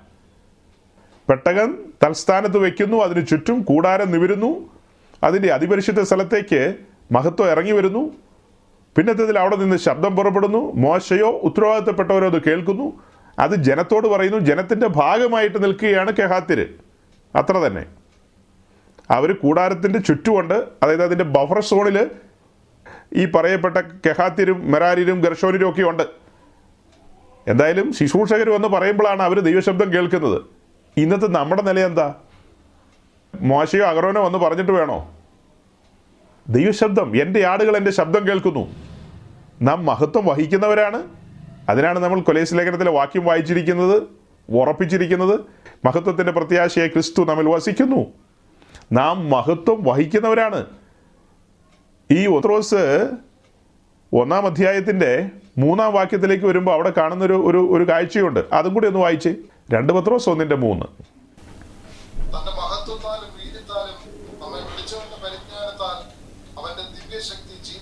ഈ വാക്യത്തെക്കുറിച്ച് നമ്മൾ മുന്നമേ പറഞ്ഞിട്ടുള്ളതാണ്. തന്റെ മഹത്വത്തിലേക്കും വീര്യത്തിലേക്കും നമ്മെ വിളിച്ചിരിക്കുന്നു എന്നുള്ളതാണ് അർത്ഥം വരേണ്ടത്. മഹത്വത്താലും വീര്യത്താലും പെട്ടെന്ന് പറയുമ്പോൾ ഓക്കെയാ. പക്ഷേ തന്റെ മഹത്വത്തിലേക്കും വീര്യത്തിലേക്കുമാണ് നമ്മെ വിളിച്ചിരിക്കുന്നത്. അതായത് മഹത്വം വഹിക്കാൻ വിളിച്ചിരിക്കുന്നു. വേറൊരു ഭാഗത്തുണ്ട് തന്റെ മഹത്വം പ്രാപിപ്പാനല്ലോ നമ്മെ വിളിച്ചിരിക്കുന്നതെന്ന്. അതെവിടെ എഴുതിയിരിക്കുന്നത് രണ്ട് തെസ്ലോണിക്ക് ലേഖനം രണ്ടാം അധ്യായത്തിന്റെ പതിനാലാണെന്നാണ് എന്റെ ഒരു ചിന്ത. തുറന്നു നോക്കിയ വാസ്റ്റേ second Thessalonians chapter two verse fourteen അതാണോ നമ്മുടെ കർത്താവായ യേശു ക്രിസ്തുവിന്റെ മഹത്വം പ്രാപിക്കുവാനല്ലോ അവൻ ഞങ്ങളുടെ സുവിശേഷ പോഷണത്താൽ നിങ്ങളെ രക്ഷയ്ക്ക് വിളിച്ചത് ആ ഇവിടെ നാം വായിക്കുന്ന വാക്ക് പ്രാപിപ്പാനല്ലോ. കർത്താവ് യേശു ക്രിസ്തുവിന്റെ മഹത്വം പ്രാപിപ്പാനല്ലോ. ഓക്കെ പ്രാപിച്ചുകൊണ്ടിരിക്കുന്നു എന്ന് കൂട്ടിക്കോ. അപ്പം ഞാൻ അടുത്തൊരു വാക്കോടെ ആഡ് ചെയ്യുവാണ്. അങ്ങനെ പ്രാപിക്കുന്നവർ അത് വഹിക്കുകയാണ്. മഹത്വം വഹിക്കുകയാണ്. കൃത്യമായ ഭാഷാപ്രയോഗമാണ് മഹത്വം പ്രാപിക്കാൻ വിളിക്കപ്പെട്ടിരിക്കുന്നു. അഥവാ മഹത്വത്തിലേക്ക് എന്ന് പത്രോസ് പറയുന്നു. ഇവിടെ പൗലോസ് പറയുന്നു മഹത്വം പ്രാപിപ്പാനെന്ന്. ഇനി ഞാനായിട്ട് കൂട്ടി പറയുകയാണ് അങ്ങനെയെങ്കിൽ ആ മഹത്വം വഹിക്കാൻ വിളിക്കപ്പെട്ടവരായ നാം ഇതിനൊന്നും യോഗ്യരല്ല. ഇതിനൊന്നും യോഗ്യരല്ല. ഇസ്രായേലിന്റെ ചരിത്രം പഠിക്കുമ്പോൾ നമുക്ക് ഈ പെട്ടകത്തിനകത്തുള്ള മൂന്ന് കാര്യങ്ങളെക്കുറിച്ചാണ് ഇനി ചിന്തിക്കേണ്ടത്. അകത്തുള്ള മൂന്ന് കാര്യങ്ങൾ. മൂന്ന് മത്സരത്തെക്കുറിച്ചാണ് കാണിക്കുന്നത് മൂന്ന് പിറുവിറുപ്പിനെ കുറിച്ചാണ് കാണിക്കുന്നത് മൂന്നും അനുസരണക്കേടിനെ കുറിച്ചാണ് കാണിക്കുന്നത്. ഒന്നെന്താ? കൽപ്പലക. ആ കൽപ്പലകയായിട്ടുള്ള ബന്ധത്തിൽ എന്താ കാണിക്കുന്നത്? അനുസരണക്കേടും മത്സരമല്ലേ കാണിക്കുന്നത്? മന്ന എന്താ കാണിക്കുന്നത്? അവരുടെ പിറുവിറുപ്പിനെയും മത്സരത്തെയാണ് മത്സരമല്ല അവരുടെ പിറുവിറുപ്പിനെയാണ് അവിടെ കാണിക്കുന്നത് അനുസരണക്കേടിനെയും അതിനെല്ലാം വാക്യങ്ങൾ വായിച്ച് നമ്മൾ മുന്നോട്ട് വരണം. അഹ്റോന്റെ തളിർത്ത എന്താ കാണിക്കുന്നത്? മത്സരം തന്നെയാണ്. പിറുപിറുപ്പും മത്സരവും ഭയങ്കരമാണ് മത്സരം. അപ്പം അതെല്ലാം കൃപാസനം വെച്ച് മൂടുകയാണ്. കൃപാസനം വെച്ച് മൂടുകയാണ്. അല്ലെങ്കിൽ അതെല്ലാം അവരുടെ നേരെ ശബ്ദിച്ചുകൊണ്ടിരിക്കും. ഇസ്രായേലിന്റെ നേരെ ശബ്ദിച്ചുകൊണ്ടിരിക്കും. കൃപാസനത്തിന് മുകളിൽ നിന്ന് കെരുവുകൾ നോക്കിക്കൊണ്ടിരിക്കുകയാണ്. കെരുവുകൾ എന്താ വിളിച്ചു പറയുന്നത്? തിരിയുന്ന വാളിന്റെ ജ്വാലയുമായി കെരുവുകൾ നിൽക്കുകയാണ്. കെരുവുകൾ എന്താ പറയുന്നത്? ന്യായം വിധിക്കുന്ന കാര്യമാണ് പറയുന്നത്. പക്ഷെ കൃപാസനം വെച്ച് മൂടിയിരിക്കുകയാണ്. Mercy seat Kripasanam. ദൈവത്തിന്റെ മഹാകരുണയാൽ മുടിഞ്ഞു പോകേണ്ടതായിരുന്നു. ഇസ്രായേലെ നിങ്ങൾ മുടിഞ്ഞു പോകേണ്ടതായിരുന്നു. ഇനി നമ്മുടെ കാര്യമോ നാമും മുടിഞ്ഞു പോകേണ്ടതല്ലേ? നാമും മുടിഞ്ഞു പോകേണ്ടതല്ലേ? മഹാകൃപയാൽ ഇന്ന് നിലനിൽക്കുകയാണ് മഹാകൃപയാൽ. മഹത്വത്തിലേക്കും വീര്യത്തിലേക്കും നമ്മെ വിളിച്ചിരിക്കുകയാണ്. ഇന്നേ ദിവസം ഭാരത മണ്ണിലുള്ള പ്രിയപ്പെട്ടവർ തങ്ങളുടെ പ്രഭാതയാമം കഴിഞ്ഞിട്ടേ ഉള്ളൂ. ന്യൂസിലാൻഡിലുള്ളവർ സന്ധ്യായാമത്തിലേക്ക് കടന്നു. ഒരു ദിവസം അസ്തമിക്കാൻ പോകുന്നു. രണ്ട് കൂട്ടരും കേൾക്കുക. നമ്മളിതിനൊന്നും യോഗ്യരല്ല. നമ്മളിതിനൊന്നും യോഗ്യരല്ല. അയോഗ്യരായിരുന്ന നമ്മെ ഈ ഒരു മഹത്വമുള്ള പദവിയിലേക്ക് തിരഞ്ഞെടുത്തു. അവിടെ നിന്ന് വിളിച്ചു. നമ്മെ ഭരമേൽപ്പിക്കുകയാണ്. ആ നമ്മെക്കുറിച്ച് കേൾക്കാൻ ആഗ്രഹിക്കുന്ന ചില കാര്യങ്ങളൊക്കെയുണ്ട്. കേൾക്കാൻ ആഗ്രഹിക്കുന്ന കാര്യങ്ങൾ. നാം പരിജ്ഞാനത്തിൽ വർദ്ധിച്ചു വരുന്നത് കേൾക്കാൻ ദൈവദാസന്മാർ ആഗ്രഹിക്കും. പരിജ്ഞാനം ഇല്ലാതെ പോയാലോ? ഒരു ബോധം ഉണ്ടാവില്ല. അപ്പോൾ എന്താ പ്രവർത്തിക്കേണ്ടത്? എന്താ ചെയ്യേണ്ടത്? എങ്ങനെയാണ് കൈകാര്യം ചെയ്യേണ്ടതെന്നുള്ളത് പലർക്കും അറിയില്ല. ഒരു ഉദാഹരണം ഞാൻ പറയാം. ഒരു ഉദാഹരണം. ഒരു സഹോദരൻ യൂറോപ്പിന്റെ മണ്ണിൽ നിന്ന് ഈ അടുത്ത സമയത്ത് കേരളത്തിൽ വന്നു. രണ്ട് രണ്ടര മാസക്കാലം കേരളത്തിൽ ചെലവഴിച്ചു. അപ്പോൾ അദ്ദേഹം നമ്മുടെ ഓൺലൈൻ മീറ്റിങ്ങിൽ പങ്കെടുക്കുന്നയാളാണ് മറ്റ് സ്രോതസ്സുകളിലൂടെ ഇത് കേൾക്കുന്നയാളാണ് എന്നോട് വലിയ കാര്യമൊക്കെയാണ് വിദേശത്തിരിക്കുമ്പോൾ. സ്വദേശത്ത് വന്ന കാര്യം ഞാൻ അറിഞ്ഞില്ല. എന്നോട് നേരത്തെയൊക്കെ പറയാറുണ്ട് പാസ്റ്ററെ നാട്ടിൽ വരുമ്പോൾ ഞങ്ങൾക്ക് കാണണം കേൾക്കണം തേനെ പാൽ പഞ്ചാര എന്നൊക്കെ പറയാറുണ്ട്. അപ്പോൾ ആളെന്തായാലും നാട്ടിൽ വന്നു രണ്ട് രണ്ടര മാസക്കാലം കഴിഞ്ഞു. തിരിച്ചുപോയി. എയർപോർട്ടിൽ ചെന്ന് ഇറങ്ങി അത് കഴിഞ്ഞ് അദ്ദേഹം ഭവനത്തിലേക്ക് പോയി. ഭവനത്തിൽ ചെന്ന് എന്നെ പിന്നെ വിളിക്കുക. ഞാനൊരു രണ്ട് രണ്ടര മാസക്കാലം നാട്ടിലുണ്ടായിരുന്നു. തിരിച്ച് സുഖമായിട്ട് ഇവിടെ എത്തിയെന്ന്. അത് ഞാൻ ചോദിച്ചില്ലല്ലോ. ഞാൻ ചോദിച്ചോ തിരിച്ചെത്തിയോ പോയോ വന്നോന്ന്. പിന്നെ എന്തിനാ എന്നെ അറിയിച്ചത്? എടാ ഓ നീ വന്നത് എന്നെ അറിയിച്ചില്ലെങ്കിൽ പോണത് എന്തിനാ എന്നെ അറിയിക്കുന്നേ? പരിജ്ഞാനം എന്നാന്ന് മനസ്സിലായോ? പരിജ്ഞാനം മനസ്സിലായോ? അറിയാതെ എയർപോർട്ടിന്റെ പേര് പറഞ്ഞോ ഞാൻ ഇല്ല പറഞ്ഞില്ല. ഞാൻ പറഞ്ഞില്ല. അങ്ങനെ ആരെങ്കിലും കേട്ടിട്ടുണ്ടെങ്കിൽ തന്നെ മറന്നു കളയുക എന്നാ നിനക്ക് പരിജ്ഞാനം വരുന്നത്? ഇതിന് മലയാളത്തിൽ വേറൊരു പദവും കൂടെ ഉണ്ട്. അത് കോട്ടയത്തൊക്കെ ആ പദം ഉണ്ടോ ഷിജു പാസ്റ്റെ? വകതിരിവ് എന്നൊരു പദമുണ്ട് വകതിരിവ്. അങ്ങനെ ഉണ്ടോ കോട്ടയത്ത്? ഉണ്ട്. ശരി. അപ്പോൾ കോട്ടയത്തും ഉള്ളതാ അത്. എല്ലാ കാര്യത്തിലും ആളുകൾക്ക് വകതിരിവില്ല. വകതിരിവും അത്യാവശ്യമാണ് വിളിക്കേണ്ട ആളുകളെ വിളിക്കേണ്ട സമയത്ത് വിളിക്കാനും കാണേണ്ടവരെ കാണേണ്ട സമയത്ത് കാണാനും കേൾക്കേണ്ടവരെ കേൾക്കേണ്ട സമയത്ത് കേൾക്കാനും അതിനൊക്കെ നാം ശ്രമിക്കണം. ചില സമയത്ത് എന്നെ പലരും ഫോൺ ചെയ്യാറുണ്ട്. ചിലപ്പോൾ ഞാൻ എടുക്കാറില്ല. കാരണം എനിക്ക് എന്റെ അന്തരാത്മാവിൽ അത്ര ഗൗരവം വരുന്നില്ല. കാരണം എടുക്കാത്തത് എന്തുകൊണ്ടാണെന്ന് ചോദിച്ചാൽ അടുത്ത അഞ്ച് മിനിറ്റ് കഴിഞ്ഞ് ഞാൻ തിരിച്ചു വിളിക്കും. ഞാൻ എന്തെങ്കിലും ആക്ടിവിറ്റീസിലായിരിക്കും ചിലപ്പോൾ കൈ രണ്ടും ക്ലിയർ അല്ലായിരിക്കും. എന്തെങ്കിലും പരിപാടി ചെയ്തുകൊണ്ടിരിക്കുകയായിരിക്കും അപ്പോൾ അതുകൊണ്ടാണ് അതൊന്ന് ഒതുക്കി വെച്ചിട്ട് ചിലപ്പോൾ കൈ കഴുകിയിട്ട് വരേണ്ടതായിരിക്കാം. അപ്പോൾ അങ്ങനെയൊക്കെ ചെയ്തുകൊണ്ടിരിക്കുന്ന കാര്യം അത് മുഴുവിപ്പിച്ച് തിരിച്ചു വന്ന് അവർ വിളിക്കും. വിളിക്കാതിരിക്കാറില്ല ആരെയും മിസ് കോൾ കണ്ടു കഴിഞ്ഞാൽ അല്ല ഞാൻ കോൾ ശ്രദ്ധിച്ചാൽ പോലും ചിലപ്പോൾ എടുത്തില്ലെങ്കിലും അഞ്ച് മിനിറ്റോ പതിനഞ്ച് മിനിറ്റോ അരമണിക്കൂറോ കഴിഞ്ഞ് തിരിച്ചു വിളിക്കും.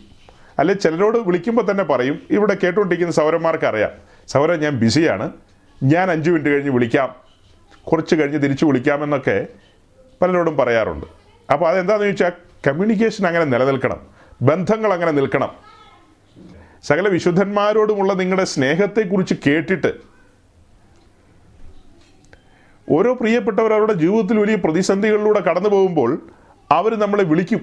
ഞാൻ കഴിഞ്ഞ ദിവസങ്ങളിലെ മീറ്റിങ്ങുകളിലൊക്കെ പറഞ്ഞൊരു കാര്യമുണ്ട്. ഒരു സാധു സ്ത്രീ എന്നെ ടെലിഫോണിൽ വിളിച്ച് സംസാരിച്ച കാര്യം. എത്രയോ ഉന്നതരായ സഹോദരിമാരെന്നെ കേൾക്കുന്നുണ്ട്. ഉന്നത വിദ്യാഭ്യാസവും വലിയ അക്കങ്ങൾ ശമ്പളം മേടിക്കുന്ന പ്രിയപ്പെട്ടവരൊക്കെ. അവരാരും മോശക്കാരാന്നല്ല. പക്ഷേ ഏറ്റവും താഴ്ന്ന നിലയിൽ ഏ വിറക് പെറുക്കി വെച്ച് കഞ്ഞി വെച്ച് കുടിക്കുന്ന ഒരു സാധു ശ്രീ അതിന്റെ മുമ്പിൽ ആ അടുപ്പിന്റെ ചുവട്ടിലിരുന്ന് ഊതി ഊതി അതിന്റെ പുക മുഖത്തടിച്ച് കരിവാളിച്ചു പോയ ഒരു സാധു സ്ത്രീ. അവർക്കൊരു പാസ്റ്ററെ വിളിച്ച് ടെലിഫോണിൽ സംസാരിക്കാനൊന്നും അറിയില്ലെന്നുള്ളവരുടെ സംസാരത്തിൽ നിന്ന് എനിക്ക് മനസ്സിലായി. അവർ വേച്ചും പറിച്ചാണ് വിളിക്കുന്നത് തന്നെ. അവരുടെ ഒരു സന്തോഷം അവർ കേട്ട ഒരു മെസ്സേജ് അതവരെ വളരെയധികം ഉത്തേജിപ്പിച്ചു സന്തോഷിപ്പിച്ചു. അവർക്ക് കർത്താവിന്റെ വരവിനെയും നിത്യതയും കുറിച്ചൊരു ചിന്തയാണുള്ളത്. പക്ഷെ അവർ പോകുന്ന പ്രാദേശിക സഭയിൽ അങ്ങനത്തെ ഒരു ഇടപാടില്ല. അവരതുകൊണ്ട് കൂട്ടായ്മ തന്നെ വേണ്ട പോകണ്ട എന്നുള്ളൊരു നിലയിലേക്ക് എത്തി. ഈ ഭൗതിക വിഷയങ്ങൾ കേട്ട് കേട്ട് മടുത്തെന്ന് അഷ്ടിക്ക് വകയില്ലാത്ത സ്ത്രീ പറയുക. അവർക്ക് അഷ്ടിക്ക് വകയില്ലെന്ന് അവരുടെ സംഭാഷണത്തിൽ നിന്ന് എനിക്ക് മനസ്സിലായി. അപ്പോൾ അവരെ കോടീശ്വരി ആക്കാൻ വേണ്ടി പാസ്റ്റർ കിടന്ന് കോര കോരം പ്രസംഗിച്ചുകൊണ്ടിരിക്കുന്നത്. അപ്പോൾ അവർ പറയും എനിക്കതൊന്നും വേണ്ടെന്ന്. എന്നാ മായാജാലം. അപ്പം ഞാനത് ന്യൂസിലാൻഡുകാരോടൊക്കെ പറഞ്ഞില്ലെങ്കിൽ ഈ വെൺകൽ ഭരണി ഇവൾ പൊട്ടിക്കുന്നത് മഹാ ചെലവാന്നാ പറയുന്നത്. അപ്പോൾ കർത്താവ് എന്നാ പറയുന്നത്? എടാ അത് സാരമില്ല. നീയൊന്നും പൊട്ടിക്കാൻ തയ്യാറല്ലോ നീയൊന്നും ഉടയപ്പെടാൻ തയ്യാറല്ല. ഇവളോ ഉടയ്ക്കപ്പെടാൻ തയ്യാറായി നിൽക്കുകയാണ്. വിലയേറിയ സ്വച്ഛജട മാംസിയ തൈല ഒഴുകട്ടെ അങ്ങോട്ട്. അതിന്റെ സൗരഭ്യം പരക്കട്ടെ. എന്നാ കർത്താവ് പറഞ്ഞത്? സുവിശേഷം ഉള്ള കാലത്ത് ഇവൾ ചെയ്ത പ്രവൃത്തി പ്രസംഗിക്കപ്പെടുമെന്നാണ് പറയുന്നത്. ചരിത്രം കാലം കാലങ്ങളായിട്ട് അത് പ്രസംഗിച്ചുകൊണ്ടിരിക്കുന്നു. അതുപോലെ ഈ സാധു ശ്രീ ചെയ്ത കാര്യം. അല്ല നമ്മുടെ പുസ്തകത്തിനകത്ത് തന്നെ ചില കാര്യങ്ങളില്ലേ? ചുമ്മാ രണ്ട് വെള്ളിക്കാശ് ഇട്ട ഒരു വിധവ. അല്ലേ? രണ്ട് വെള്ളിക്കാശല്ലേ ഇട്ടുള്ളൂ? രണ്ട് വെള്ളിക്കാശ്. ഞാൻ ഉൾപ്പെട്ട് നിന്ന പ്രാദേശിക സഭയിൽ ആ സഹോദരിയായിരുന്നെങ്കിൽ നാണം കെടുത്തി അവളെ കൊല്ലാകൊല വന്നേനെ. കാരണം എല്ലാ വർഷവും ദശാംശം കൊടുത്തവരുടെ ലിസ്റ്റ് എഴുതും. ഒരു കാലത്ത് എന്റെ പേരായിരുന്നു ഏറ്റവും മുമ്പിൽ ഞാൻ ബിസിനസ്സുകാരൻ എന്നുള്ള നിലയിൽ ഇരിക്കുമ്പോൾ ഏറ്റവും കൂടുതൽ ദശാംശം കൊടുത്തുകൊണ്ടിരിക്കുന്നവരുടെ പേര് എന്റെ പേരിലായിരുന്നു. ഞാൻ ഈ പരിപാടിയൊക്കെ അവസാനിപ്പിച്ച് കിതാബുമായിട്ട് യാത്ര ആരംഭിച്ച സമയത്ത് എനിക്ക് ദശാംശം കൊടുക്കാൻ സാധിക്കില്ലായിരുന്നു സഹോദരങ്ങളെ. കൃത്യമായി ദശാംശം കൊടുക്കാൻ. ഞാൻ എന്തുമാത്രം കുത്തുപ്രസംഗങ്ങൾ കേട്ട മനുഷ്യനാണ് നിങ്ങൾക്ക് അറിയാവോ നന്നായിട്ട് കുത്തുപ്രസംഗം കേട്ടിട്ടുണ്ട്. അതുകൊണ്ട് കഴിവതും ആരെയും കുത്താതിരിക്കണമെന്ന് എനിക്ക് ആഗ്രഹമുണ്ട്. കുത്തുപ്രസംഗങ്ങൾ. ഉള്ളത് ഉള്ളതാണ് നമ്മൾ പറയുന്നത്. ഈ- കാര്യമല്ല. ഇത്രയും നേരം പറഞ്ഞുകൊണ്ടിരുന്നത് ഇനി പറയാൻ പോകുന്നതൊക്കെ ഉള്ള കാര്യമാണ് സ്ട്രെയിറ്റ് ഫോർവേഡാണ് കാര്യങ്ങൾ. പക്ഷെ അതിനിടയിൽ ഞാൻ എന്റെ ഒരു അനുഭവം പറഞ്ഞതാ. എന്തിനാണെന്നറിയാവോ ഈ ലിസ്റ്റിനകത്ത് എന്റെ പേര് എഴുതി വെച്ചിട്ടുണ്ട്. അതിന് നേരെ ചുമ്മാ ഒരു വരയായിട്ടിരിക്കുന്നത് മൂന്ന് മാസമായിട്ട് ഒന്നും കൊടുത്തിട്ടില്ല. എല്ലാവരും കൊടുത്തോണ്ടിരിക്കുക. വേറെ ആരും പുസ്തകമായിട്ട് സുവിശേഷ വേലയ്ക്ക് ഇറങ്ങിയില്ല. ഞാൻ മാത്രം ഇറങ്ങിയുള്ളൂ. അപ്പോൾ അതുകൊണ്ട് എനിക്ക് വേണ്ട രീതിയിൽ കൊടുക്കാൻ കഴിഞ്ഞില്ലെന്നേ. അപ്പോഴാണ് ഈ രീതിയിൽ അപമാനിക്കുന്നതിന് തുല്യമല്ലേ അത്? ഓരോരുത്തർ അഞ്ഞൂറ് കൊടുത്തു ആയിരം കൊടുത്തു പതിനായിരം കൊടുത്തു എത്രയോ ആയിക്കോട്ടെ. എന്റെ ഒരാളുടെ പേരിന്റെ നേരെ ഒരു വര മാത്രം മൂന്ന് മാസത്തിന്റെ നേരെയും വര വര. വര എന്ന് പറഞ്ഞാൽ എന്നതാ? വരയ്ക്കാത്തല്ലോ ഉണ്ടോ? ഒന്നും കൊടുത്തിട്ടില്ലെന്ന് ചുരുക്കം. അപ്പോൾ അത് ഞാനും കാണുക നോട്ടീസ് ബോർഡിൽ കിടക്കുക. എല്ലാവരും നോക്കുന്നു ഞാനും നോക്കുന്നു. അപ്പോൾ ഞാൻ അവിടെ കുത്തിയിരിക്കുന്നതിന് ടാക്സ് പോലും കൊടുക്കുന്നില്ല. ഫാന്റെ കാറ്റ് കൊള്ളുന്നുണ്ടല്ലോ. ഏ? ചിലപ്പോൾ അവിടുത്തെ കർത്തൃമേശയുടെ ഭാഗമല്ലേ? അത് കാശ് മുടക്കിയല്ലേ മുന്തിരിയും അപ്പമൊക്കെ മേടിക്കുന്നത്?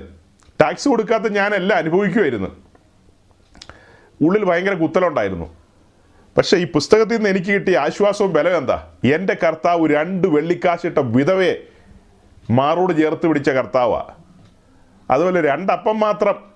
ഒന്ന് തനിക്കും മോനും കൊടുത്തിട്ട് മരിക്കാനിരിക്കുന്നൊരു വിധവ അവളെയും പരിഗണിക്കുന്നൊരു കർത്താവ്. അങ്ങനെ അങ്ങനെ അങ്ങനെ അങ്ങനെ പരിഗണിക്കുന്നൊരു കർത്താവ്. എളിയവരെ ആദരിക്കുന്ന ഒരു കർത്താവ് എളിയവരെ ചേർത്ത് നിർത്തുന്ന ഒരു കർത്താവ്. അതുകൊണ്ടാണ് ഞാൻ ആ സഹോദരിയെ മെൻഷൻ ചെയ്ത് കേട്ടോ. ഒന്നും തോന്നണ്ട. അപ്പോൾ അങ്ങനെ ആ ആ പ്രിയപ്പെട്ടവരൊക്കെ ഇങ്ങനെ സംസാരിക്കുന്ന സമയത്ത് ഈ അവർ അവരുടെ സന്തോഷം പങ്കുവെക്കുകയാണ്.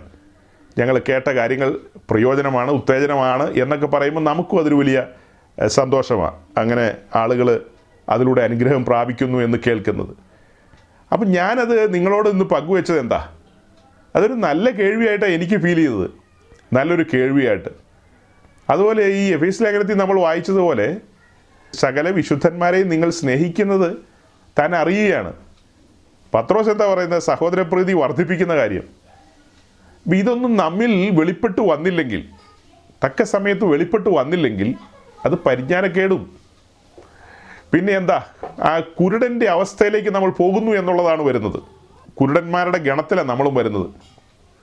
ഇതിലൊന്നും വർദ്ധിക്കുന്നില്ലെങ്കിൽ ആത്മീയത്തിൽ ഉന്നതമായ കാര്യങ്ങൾ നാം ഗ്രഹിക്കുന്നില്ലെങ്കിൽ എബ്രായ ലേഖനത്തിൽ പറയുന്നത് നിങ്ങൾ കട്ടിയായതൊന്നും കഴിക്കാൻ പ്രാപ്തരായിട്ടില്ല. ഇന്നും പാലത്രേ കുടിച്ചുകൊണ്ടിരിക്കുന്നത്.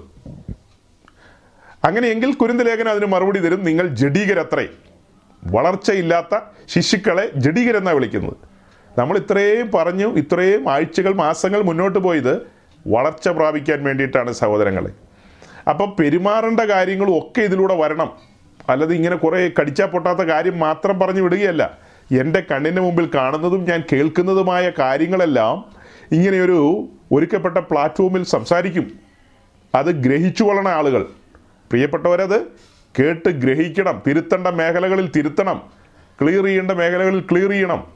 കാണേണ്ടവരെ കാണണം കേൾക്കേണ്ടവരെ കേൾക്കണം. നിങ്ങൾക്കറിയാം രണ്ടാഴ്ച മുമ്പ് ഞാൻ കേരളത്തിലായിരുന്നെന്ന്. കാരണം എന്റെ മാതാവിന്റെ അതായത് ഭാര്യ മാതാവിന്റെ വിയോഗത്തോടുള്ള ബന്ധത്തിലായിരുന്നു. അതിലൊരു സങ്കടം എനിക്കുണ്ട്. തൊണ്ണൂറ്റൊന്നാമത്തെ വയസ്സിലാണ് അമ്മ മരിക്കുന്നത്. തൊണ്ണൂറ്റൊന്നിൽ മരിക്കുന്നത് ഒരു സങ്കടത്തിന്റെ കാര്യമല്ല. അത് അനുഗ്രഹീതമായ ഒരു അവസ്ഥ തന്നെയാണ്. ഇത്രയും കാലം ജീവിച്ചു. ആരെയും അധികം കഷ്ടപ്പെടുത്താതെ ഭൂമി ഇന്ന് മാറ്റപ്പെടുന്നു. ഇനി അവിടെ കിടന്നായിരുന്നെങ്കിലോ? അത് എത്രയോ ഭാരമാവും. പക്ഷെ എനിക്ക് നേരത്തെ ഒന്ന് പോയി കാണണമെന്ന് ഉള്ളിന്റെ ഉള്ളിലുണ്ടായിരുന്നു. സാങ്കേതിക കാരണങ്ങളാൽ പോകാൻ പറ്റിയില്ല. ഞാൻ നേരത്തെ ചിന്തിച്ചതാണ്. പക്ഷേ കണക്കൂട്ടലുകൾ പാളിപ്പോയി. അങ്ങനെയാണല്ലോ. മനുഷ്യന്റെ കണക്കൂട്ടലുകൾ ചില സമയത്ത് പാളിപ്പോവും. ഉദ്ദേശിച്ചതുപോലെ പോകാൻ പറ്റിയില്ല. പക്ഷെ ചെന്നത് മരണശേഷമാണ്. അപ്പോൾ കണക്കൂട്ടലുകൾ പാളിപ്പോവും ചില സമയത്ത്.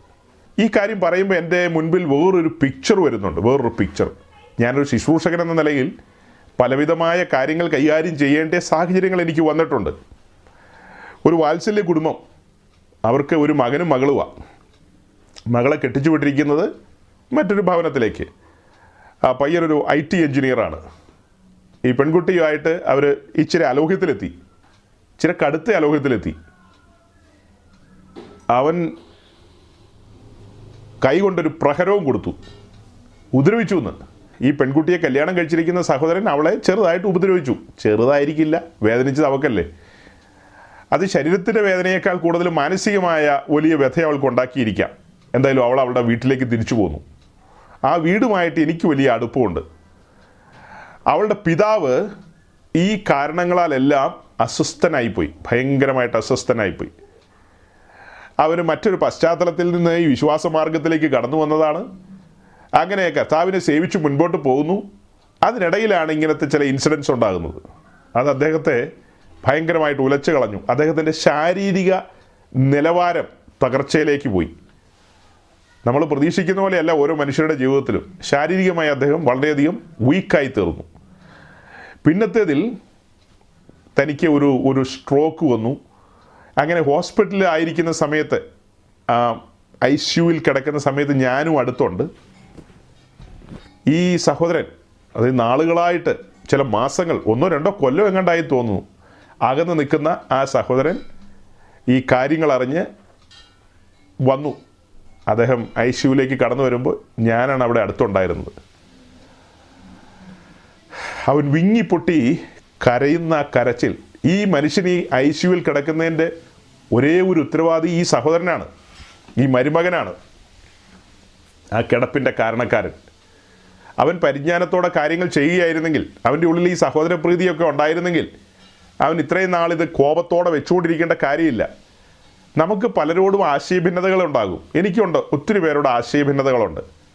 ചില ആളുകൾ ചെയ്യുന്ന ചില പ്രവൃത്തികളിൽ അവരോട് താല്പര്യക്കേടുകളൊക്കെ വരാറുണ്ട്. ചിലപ്പോൾ കമ്മ്യൂണിക്കേഷനൊക്കെ ഇങ്ങനെ ബ്ലോക്കായി പോവും. എന്നാൽ ഏതെങ്കിലും കാരണത്താൽ അവരെ വിളിക്കേണ്ടി വന്നാൽ വിളിക്കുകയും അവർ തമ്മിൽ വിളിക്കുകയും ചെയ്തു കഴിഞ്ഞാൽ പെട്ടെന്നാണ് മഞ്ഞുരുകി പോകുന്ന പോലെ. ക്ഷണനേരം കൊണ്ട് ഇന്നലെ വരെ എന്നാ വലിയ ബോംബ് പൊട്ടിയതാണെന്നൊന്നും ഓർക്ക് പോലുമില്ല. കാരണം നമ്മുടെ ഉള്ളിലെ ആ സ്നേഹം ആ സ്നേഹം എല്ലാം പൊറുക്കും.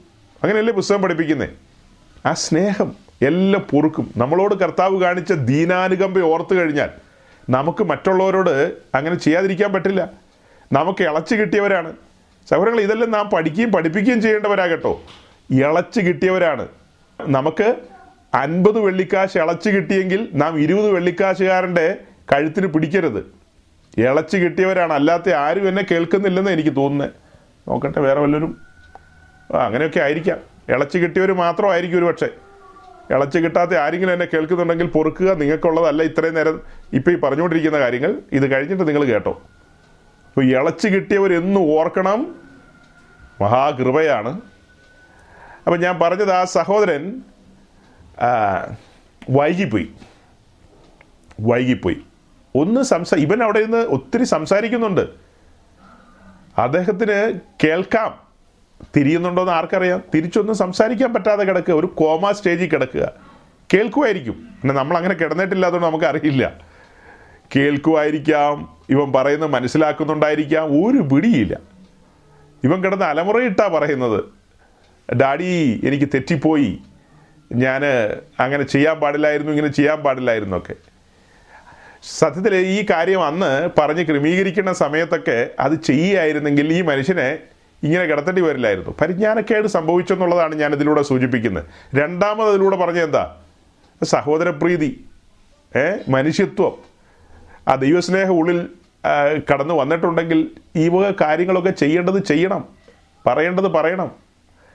കാ അതാ ഞാൻ പറഞ്ഞത് ചുരുക്കി ഒറ്റ വാക്കി പറയാണ്. കാണേണ്ടവരെ തക്ക സമയത്ത് കാണാനും പറയേണ്ടവരോട് പറയാനും വിളിക്കേണ്ടവരെ വിളിക്കാനും ഒക്കെ. ഞാൻ ഈ അടുത്ത സമയത്ത് ഒരു ഒരു ഒരു വാർത്ത ഒരു സഹോദരനിൽ നിന്ന് കേട്ടു. ഹാ ഒരു പ്രിയപ്പെട്ടവൻ. അവന് ഏറ്റവും പ്രിയപ്പെട്ടതായ ലിസ്റ്റിൽ പെടുത്താവുന്ന ഒരാൾ രോഗിയായിട്ടിരുന്നിട്ട് അവന്റെ വായി കൊണ്ട് അവനൊരു വാക്ക് പോലും വിളിച്ച് ചോദിച്ചില്ലെന്ന്. പക്ഷെ നൂറ്റിയാറ് എപ്പിസോഡോ നൂറ്റി പതിനാറ് എപ്പിസോഡൊക്കെ കേൾക്കും. എനിക്ക് ആലോചിച്ചിട്ട് പോലും മനസ്സിലാകുന്നില്ല. ഞാൻ അതുകൊണ്ട് ഈ പത്രോസിന്റെ ലേഖനത്തിലേക്ക് പോയി അന്വേഷിച്ചത് എന്തായിരിക്കും ഇതൊക്കെയെന്ന്. വളരെ ഭാരത്തോടെ ഇരിക്കുന്ന ആളുകളെ അതായത് രോഗത്തിലും ഭാരത്തിലും ഇരിക്കുന്ന ആളുകളെയൊക്കെ കാണണം. ഞാൻ എന്റെ കേരള യാത്രയിൽ പല പ്രിയപ്പെട്ടവരെയും കണ്ടില്ല. പക്ഷേ ഞാൻ പ്രയോറിറ്റി കൊടുത്ത് രോഗത്തിലിരിക്കുന്നവർ. നാളെ കാണാൻ കഴിയുമോ ഇല്ലയോ എന്ന് ഗ്യാരണ്ടി ഇല്ലാത്ത ഒത്തിരി പേര്. അത്തരക്കാരെ എല്ലാം പോയി കണ്ടു.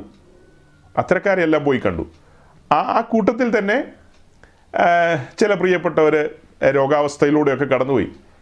ഞാൻ അതുപോലെ എബിയുടെ മമ്മിയെ കാണാൻ പോയി. വളരെ നാളുകൾക്ക് ശേഷം ഞാൻ അവിടെ ചെന്നപ്പോഴാണ് എന്നോട് എബിയുടെ മമ്മി പറയുന്നത് സജി നീ നാല് കൊല്ലത്തിലധികമായി ഇവിടെ വന്നിട്ടെന്ന്. ഞാനത് ഓർത്തില്ല. ഞാൻ ഇന്നലെയും എനിക്കാന്ന് കണ്ട് പോയി വന്നതുപോലെയാണ് എന്റെ ചിന്തയിൽ അപ്പം മമ്മി കുറച്ച് ദിവസമായിട്ട് സുഖമില്ലാതെ ഹോസ്പിറ്റലായിരുന്നു ഡിസ്ചാർജ് ചെയ്ത് വീട്ടിൽ വന്നെന്ന് അറിയുമ്പോൾ ഞാനൊരു ഇരുപത് കിലോമീറ്റർ അപ്പുറയുണ്ട്. ഞാൻ ഇരുപത് കിലോമീറ്റർ അപ്പുറയുണ്ടെന്ന്. ഞാൻ അവിടെ പോയി കണ്ടില്ലെങ്കിൽ എബി എന്നോട് ചോദിക്കില്ല എബി അറിയ പോലുമില്ല എബി ചിന്തിക്കുന്ന പോലുമില്ല. പക്ഷെ എനിക്ക് പോകേണ്ട ഒരു ബാധ്യതയുണ്ട് ഞങ്ങൾ ഒരുമിച്ച് ഒരു പാനപാത്രത്തിൽ നിന്ന് കുടിച്ച മനുഷ്യരാ. അവിടെ വേറെ സഹോദരങ്ങളുണ്ട്. വേറെ ആരെയും ഞാൻ കാണാൻ പോയില്ല. എനിക്ക് ടൈം ഇല്ലായിരുന്നു. ശേഷം ടൈം ഇല്ല. പക്ഷെ കാണേണ്ടയാളെ പോയി കണ്ടു. അതിനകത്ത് വേറൊരു കാര്യം കൂടെ ഉണ്ട്. നമ്മൾ ഈ പുസ്തകം വായിക്കുമ്പോൾ നമുക്ക് കിട്ടിയിരിക്കുന്ന ചില ഇൻസ്ട്രക്ഷൻസ് ഉണ്ട്. മുറുകെ പിടിക്കേണ്ട ഇൻസ്ട്രക്ഷൻസ് അത് അഴിച്ചു വിടാൻ പാടില്ലാത്ത കാര്യങ്ങളാണ്. ഏ അനാഥരെയും വിധവമാരെയും ചെന്ന് കാണണം. അതുപോലെ എളിയവരെ ചേർത്ത് പിടിക്കണം. ഇങ്ങനെയൊക്കെ ഒത്തിരി കാര്യങ്ങൾ പുതിയ നിയമസഭയ്ക്കുണ്ട് നമ്മൾ ഈ കാര്യങ്ങളൊന്നും ശ്രദ്ധിക്കാറില്ല. അപ്പോൾ അതുകൊണ്ട് വാത്സല്യ മാതാവിനെ പോയി കാണേണ്ട എന്റെ ഉത്തരവാദിത്തമായിരുന്നു. വേറൊന്നുമില്ല ചെന്ന് കണ്ടു. ഒരു ചായ കുടിച്ചു. ഒരു വാക്ക് ഒരുമിച്ച് സ്വോത്രം ചെയ്തു മടങ്ങിപ്പോന്നു. അത് എന്റെ ഉത്തരവാദിത്വമാണെന്നേ. ഞാൻ കാണിക്കേണ്ട ഞാൻ ചെയ്യേണ്ട കാര്യമാണ്. എനിക്ക് എന്നാലാണ് ഇന്ന് പ്രാഗൽഭ്യത്തോടെ നിങ്ങളോട് പ്രസംഗിക്കാൻ പറ്റൂ. ഇതുപോലെ ചെയ്യാത്ത പലരും എന്നെ കേട്ടുകൊണ്ടിരിക്കുക.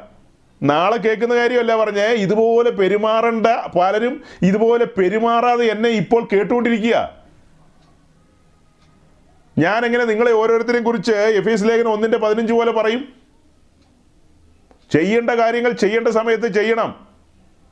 പെട്ടകത്തിനകത്ത് പിന്നെ എന്താ മഞ്ഞ ഇട്ട് വെച്ച പൊൻപാത്രം ഉണ്ടോ കതിരമരം ഉണ്ടോ അതുണ്ടോ ഇതുണ്ടോ എന്നുള്ളതല്ല ഗൗരവമായ കാര്യം. അതൊക്കെ പഠനത്തിന് പഠിക്കാം.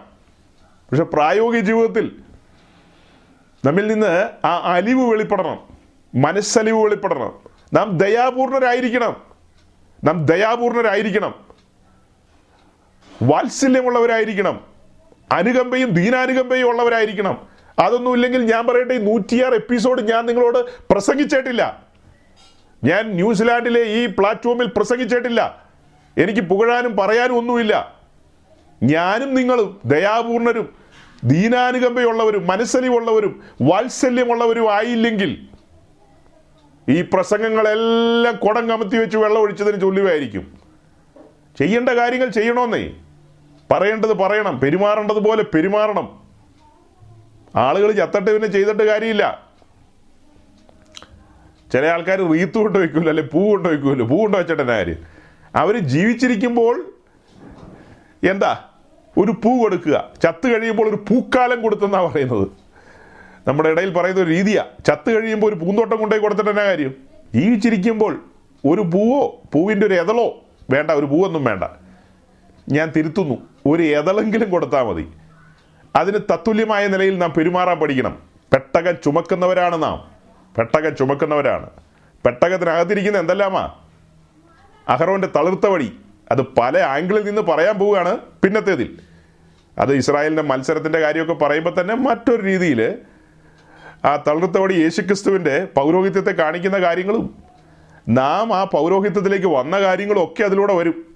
മന്ന ദൈവത്തിന്റെ കരുതലുകൾ അതുപോലെ നിയമത്തിന്റെ കൽപ്പലക. നാം പ്രമാണം വഹിച്ചുകൊണ്ടിരിക്കുന്നവരാണ്. ആ പ്രമാണത്തോടുള്ള ബന്ധത്തിൽ ഇപ്പോൾ വായിച്ചു കേൾപ്പിച്ചത്. ഈ പറഞ്ഞ സാധനങ്ങൾ വർദ്ധിക്കുന്നില്ലെങ്കിൽ നീ കുരുടൻ എത്രയെന്ന് കുരുടന്മാരോട് എങ്ങനെ പ്രസംഗിക്കും? കണ്ണടഞ്ഞു കിടക്കുക ഇപ്പോഴും തുറന്നിട്ടില്ല വേണ്ട വിധത്തിൽ. നീ കുരുടൻ അത്രയെന്ന് ഞാനല്ല പറയുന്നത് ദൈവത്തിന്റെ ആത്മാവ് എഴുതി വെച്ചിരിക്കുകയാണ്. എന്നെ കേൾക്കുന്ന സഹോദരങ്ങളെ ഞാനും നിങ്ങളും നമ്മളെല്ലാം ആ പത്രോസിന്റെ ലേഖനത്തിൽ വായിച്ചു പോലെയുള്ള കാര്യങ്ങൾ വർദ്ധിച്ചു വരുന്നില്ലാത്ത അവസ്ഥയിലാണെങ്കിൽ കുരുടന്മാരത്രയെന്നാ പറയുന്നത്? നാം എങ്ങനെ വെളിപ്പാടുകൾ കാണും? ഇന്നത്തെ മെസ്സേജ് തുടങ്ങിയത് വെളിപ്പാട് പറഞ്ഞുകൊണ്ടാ. പൗലോസിന്റെ വെളിപ്പാട് പറഞ്ഞുകൊണ്ട്. ആ പൗലോസ കുരുന്തിനെ കുറിച്ച് പറയുന്നത് ആ പൗലോസ കുരുന്തിനോട് പറയുന്നത് ഈ ലോകത്തിന്റെ പ്രഭു സാധാരണ ജനത്തിന്റെ കണ്ണ് കുരുടാക്കി വെച്ചിരിക്കുകയാണ്. അതിൽ നിന്നാണ് ക്രിസ്തു നമ്മെ വിടുവിച്ചത്. വെളിച്ചത്തിലേക്ക് കൊണ്ടുവന്നത്. പുത്രന്റെ രാജ്യത്തിലേക്ക് കൊണ്ടുവന്നത്. ആ രാജ്യത്തിൽ നാം പാലും തേനും അനുഭവിക്കുകയല്ലേ? ആർക്കറിയാം? ആ രാജ്യത്തിൽ പാലും തേനും നാം അനുഭവിക്കുകയാണ്. ദൈവമഹത്വവും ദൈവകൃപയും ആസ്വദിക്കുന്നവർ. അവരെ കുറിച്ചാണ് എഫ് എസ് ലേഖനത്തിൽ എഴുതി വെച്ചിരിക്കുക എഫ് എസ് ലേഖനത്തിൽ മാത്രമേ ഉള്ളൂ. എവിടെയല്ല എഴുതി വെച്ചിരിക്കുന്നത്? എവിടെയല്ല എഴുതിയിരിക്കുന്നത്? സഹോദര പ്രീതിയെക്കുറിച്ച് കൂട്ടു സഹോദരങ്ങളെക്കുറിച്ച്. അങ്ങനെയൊക്കെയുള്ള പല കാര്യങ്ങളും ഉണ്ട് അതൊക്കെ തമ്മിൽ വർദ്ധിക്കുകയും നമ്മിൽ നിന്നത് വെളിപ്പെടുകയും ചെയ്യുന്നത് കാണുമ്പോഴാണ് ശുശ്രൂഷകന്മാരുടെ ഹൃദയം തണുക്കുന്നത്. അതൊക്കെ വർദ്ധിക്കുമ്പോഴും അതൊക്കെ ചെയ്യുന്നത് കാണുമ്പോഴുമാണ് ശുശ്രൂഷകന്മാരുടെ ഹൃദയം തണുക്കുന്നത്. കൂട്ടു സഹോദരങ്ങളോടുള്ള ബന്ധത്തിൽ അത് ന്യൂസിലാൻഡിലാകട്ടെ എറണാകുളത്താകട്ടെ തിരുവനന്തപുരത്താകട്ടെ കോഴിക്കോടാകട്ടെ എവിടെയാകട്ടെ. റോമാലേഖനം പതിനഞ്ചാം അധ്യായത്തിന്റെ ഒന്ന് രണ്ടും വാക്യം. Romans chapter fifteen verse one and two എന്നാൽ ശക്തരായ നാം അശക്തരുടെ ബലഹീനതകളെ ചുമക്കുകയും നമ്മിൽ തന്നെ പ്രസാദിക്കാതിരിക്കുകയും വേണം. നമ്മൾ ഓരോരുത്തരും കൂട്ടുകാരുടെ നന്മയ്ക്കായി ആത്മീയ വർധനയ്ക്ക് വേണ്ടി പ്രസാദിക്കുന്നു ഷിജു പാസ്റ്റർ. ഫിലിപ്പ് ലേഖനം രണ്ടാം അധ്യായത്തിൽ ഒരു വാക്യമുണ്ടല്ലോ നാലാം വാക്യവും മൂന്നാം വാക്യവും. ഫിലിപ്പ് ലേഖനം രണ്ടാം അധ്യായം നാലാം വാക്യം. Philippians chapter two verse four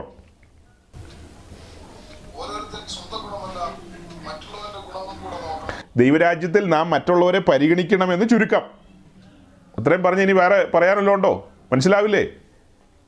സ്വാർത്ഥമായൊരു ജീവിതമില്ലെന്ന് ദൈവരാജ്യത്തിൽ. സ്വാർത്ഥമായ ജീവിതമില്ല. അതുകൊണ്ടാണ് ഓരോ പ്രിയപ്പെട്ടവർക്കും എന്തെങ്കിലുമൊക്കെ സംഭവിക്കുമ്പോൾ എന്തെങ്കിലുമൊക്കെ അവരുടെ ജീവിതത്തിൽ സംഭവിക്കുമ്പോൾ അതിന്റെ ഭാരം നമ്മിലേക്കും വരുന്നത്. പിന്നെ നാം സഭയാം ശരീരത്തിന്റെ ഭാഗമാണ് ഒരിക്കലൊരു കൂട്ടു സഹോദരന്റെ കുടുംബത്തിലൊരു വലിയ വിഷയമുണ്ടായി. അത് പരിഹരിക്കാവുന്നതല്ലാത്ത തരത്തിലുള്ളൊരു വിഷയം. ആ വിവരം എന്നെ അറിയിച്ചപ്പോൾ ഞാനത് ചെറുതായിട്ട് അറിഞ്ഞു. പക്ഷെ അവരിൽ നേരിട്ട് തന്നെ ആ വിവരം അതിന്റെ എല്ലാ വശങ്ങളോടും കൂടി അറിയിച്ചു കഴിഞ്ഞപ്പോൾ അത് അവർ ചുമക്കേണ്ട ഭാരമാണ് പക്ഷെ ആ ഭാരം അങ്ങനെ തന്നെ ചുമക്കുന്നൊരു ഒരു ഫീൽ എനിക്കുണ്ടായി. ഭയങ്കര ഭാരം എന്റെ മേലേക്ക് ഇറങ്ങി വരുന്ന പോലെ.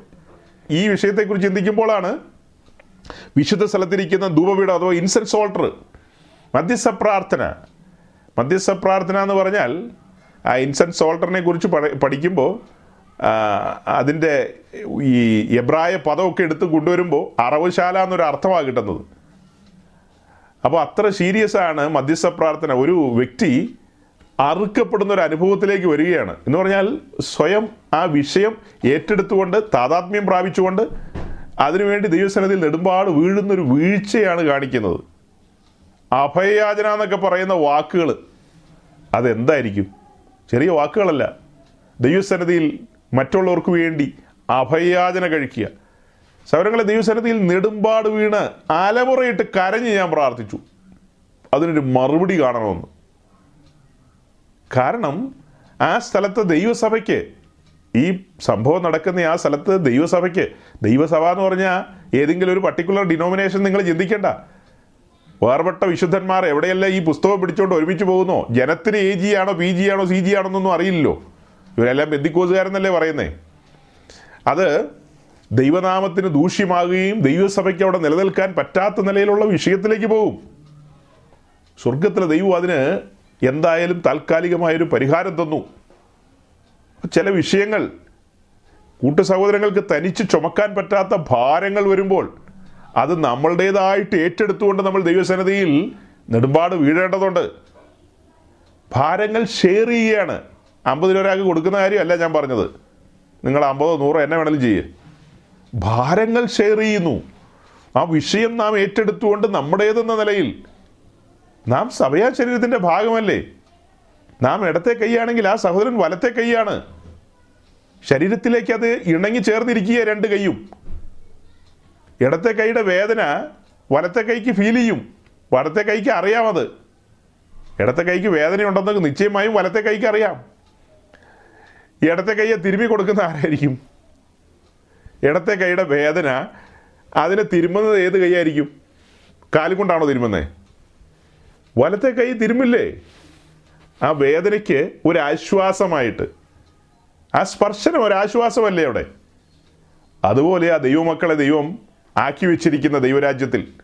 തന്റെ സഭയാം ശരീരത്തെക്കുറിച്ച് അതൊരു വെളിപ്പാടല്ലേ അത്? സഭയാം ശരീരം എന്ന് പറയുന്നത്. എത്ര സീരിയസ് ആയ കാര്യമാണ് വിശുദ്ധന്മാർ തമ്മിൽ തമ്മിൽ ഈ വക കാര്യങ്ങളിൽ നാം വർദ്ധിച്ചു വരുന്നില്ലെങ്കിൽ ഇനി ഒരു എപ്പിസോഡിന്റെ ആവശ്യമില്ല. എന്തോന്ന് എപ്പിസോഡ്? കുരുട്ട് കണ്ണുകളുമായിട്ടിരുന്ന് നമ്മൾ പെട്ടകത്തെക്കുറിച്ച് എന്ത് കേൾക്കാനാ? ഞാൻ നടുങ്ങി പോകുന്ന അവിടെയാ.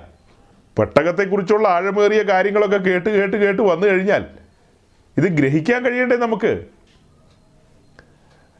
സഹോദരപ്രീതി ഇനി ചിലർക്ക് സഹോദരപ്രീതി ഉണ്ടെങ്കിൽ പരിജ്ഞാനമില്ല. പരിജ്ഞാനമില്ലാതെ ഓരോരോ കാര്യങ്ങൾ ഒപ്പിക്കും. അത് ഗുണത്തിന് പകരം ദോഷം ചെയ്യും. അങ്ങനെ ഒത്തിരി കേസുകളുണ്ട്. ഈ അടുത്ത സമയത്ത് ഞാൻ അങ്ങനത്തെ ചില കേസുകൾ മനസ്സിലാക്കിയിട്ടിരിക്കുക. പരിജ്ഞാനക്കേടുകൾ ദൈവമക്കൾ ചെയ്യുന്നത് കൊണ്ട് അത് അവരിൽ മാത്രം ഒതുങ്ങുന്നില്ല. അത് സ്പ്രെഡായി മറ്റുള്ളവരിലേക്ക് എല്ലാം ആ അസ്വസ്ഥത വ്യാപരിക്കും. ഇങ്ങനെയൊക്കെ സംഭവിക്കാതിരിക്കാനാണ് ഒരു ക്രമം വെച്ചിരിക്കുന്നത്. നിങ്ങളുടെ വിശ്വാസത്തോടുകൂടെ ഈ പറഞ്ഞ കാര്യങ്ങൾ ഓരോന്ന് ഓരോന്ന് വർദ്ധിച്ചു വരണമെന്ന്. അത് വർദ്ധിച്ചു വരുന്ന ഒരു ലെവലാണ് എഫ് എ സി സഭയോടുള്ള ബന്ധത്തിൽ കാണുന്നത്. ക്രിസ്തുവേശുവിനെ കുറിച്ചുള്ള നിങ്ങളുടെ വിശ്വാസവും സകല വിശുദ്ധന്മാരോടുമുള്ള നിങ്ങളുടെ പ്രീതിയും അവരുടെ പ്രീതിയും അതൊക്കെ വർദ്ധിക്കുന്ന കാണുമ്പോൾ ഉണ്ടാകുന്ന സന്തോഷത്തിൽ ദൈവത്തിന്റെ ദാസൻ എഴുതുകയാണ്. അവരെ ശ്ലാഘിച്ചുകൊണ്ട് എഴുതുകയാണ്. അവരെക്കുറിച്ച് അഭിമാനം കൊണ്ടുകൊണ്ട്. അവരെക്കുറിച്ച് മാത്രമല്ല പല സഭകളെയും കുറിച്ച് പൗലോസ് അഭിമാനം കൊള്ളുന്നുണ്ട്. തെസ്ലോനിക്ക സഭയെക്കുറിച്ചൊക്കെ ഇങ്ങനത്തെ ചില കാര്യങ്ങൾ പറയുന്നുണ്ട്. മക്കതോന്യ സഭകളെക്കുറിച്ച് പറയുമ്പോഴും അങ്ങനെ ചില കാര്യങ്ങൾ പറയുന്നുണ്ട്. അപ്പം ഞാൻ പറഞ്ഞു വരുന്നത് ഈ വക കാര്യങ്ങളിലൊക്കെ നാം ഉത്സാഹികളാകേണ്ടതുണ്ട്. ഞാൻ ഇത്തിരി സീരിയസ് ആയിട്ടാണ് പറഞ്ഞത്. ഓരോരുത്തർ സ്വന്തം ജീവിതം വിലയിരുത്തുക കേൾക്കപ്പെട്ട വചനത്തിന് മുമ്പാകെ നമ്മൾ ചെയ്യേണ്ട കാര്യങ്ങൾ നമ്മുടെ ഉത്തരവാദിത്തങ്ങൾ ഉത്തരവാദിത്തങ്ങളൊന്നും ചെയ്യാതെ ഉത്തരവാദിത്തങ്ങളിലൊക്കെ ഒളിച്ചോടിയിട്ട് നാം ആത്മീയരെന്ന് നടിച്ചു കഴിഞ്ഞാൽ നാം ആത്മീയരാകില്ല. ആത്മീയരെന്ന് ചുമ്മാ നടിച്ചു കഴിഞ്ഞാൽ പുസ്തകം വിളിക്കുന്ന കപടഭക്തിക്കാരെന്ന അങ്ങനെയല്ല നമ്മെക്കുറിച്ച് വിളിക്കേണ്ടത്. യഥാർത്ഥ ഭക്തന്മാരെന്ന നിലയിൽ കർത്താവിന്റെ വചനത്തിൽ എരിവുള്ളവരായി ഏ ആത്മാവിൽ എരിവുള്ളവരായി ഉത്സാഹത്തിൽ മടുപ്പില്ലാത്തവരായി ആത്മീയ വിഷയങ്ങൾ ഉദാസീനതയോടെ അല്ല കൈകാര്യം ചെയ്യേണ്ടത്. ആത്മീയ വിഷയങ്ങൾ ഉദാസീനതയോടെ കൈകാര്യം ചെയ്യരുത്. അതെല്ലാം സീരിയസ് ആയി തന്നെ കൈകാര്യം ചെയ്യണം. പെട്ടകത്തെക്കുറിച്ച് അധികം പറയാൻ സാധിച്ചില്ല. ഞാൻ എന്റെ സങ്കടകർജി നിങ്ങളുടെ മുമ്പാകെ പറയുമെന്ന് പറഞ്ഞു. അങ്ങനെ പറഞ്ഞു വന്നത് വിശദീകരിച്ചും വിസ്തരിച്ചും പറഞ്ഞപ്പോൾ സമയം ഒത്തിരി മുന്നോട്ട് പോയതുകൊണ്ട് ഞാൻ വാക്കുകൾ ചുരുക്കുകയാണ്. ദൈവത്തിന്റെ ആത്മാവ് തന്റെ വചനത്തിലൂടെ നമ്മോട് ഇടപെട്ടിട്ടുണ്ട്. പെട്ടകത്തെക്കുറിച്ച് അധികം അറിഞ്ഞില്ലെങ്കിൽ സാരമില്ല. നമുക്കിന്ന് ആവശ്യമായ പ്രായോഗിക ജീവിതത്തിന് വേണ്ടുന്നതായ ചില കാര്യങ്ങളെ ദൈവത്തിന്റെ ആത്മാവ് വെളിപ്പെടുത്തി തന്നിട്ടുണ്ടെന്നാണ് എന്റെ വിശ്വാസം.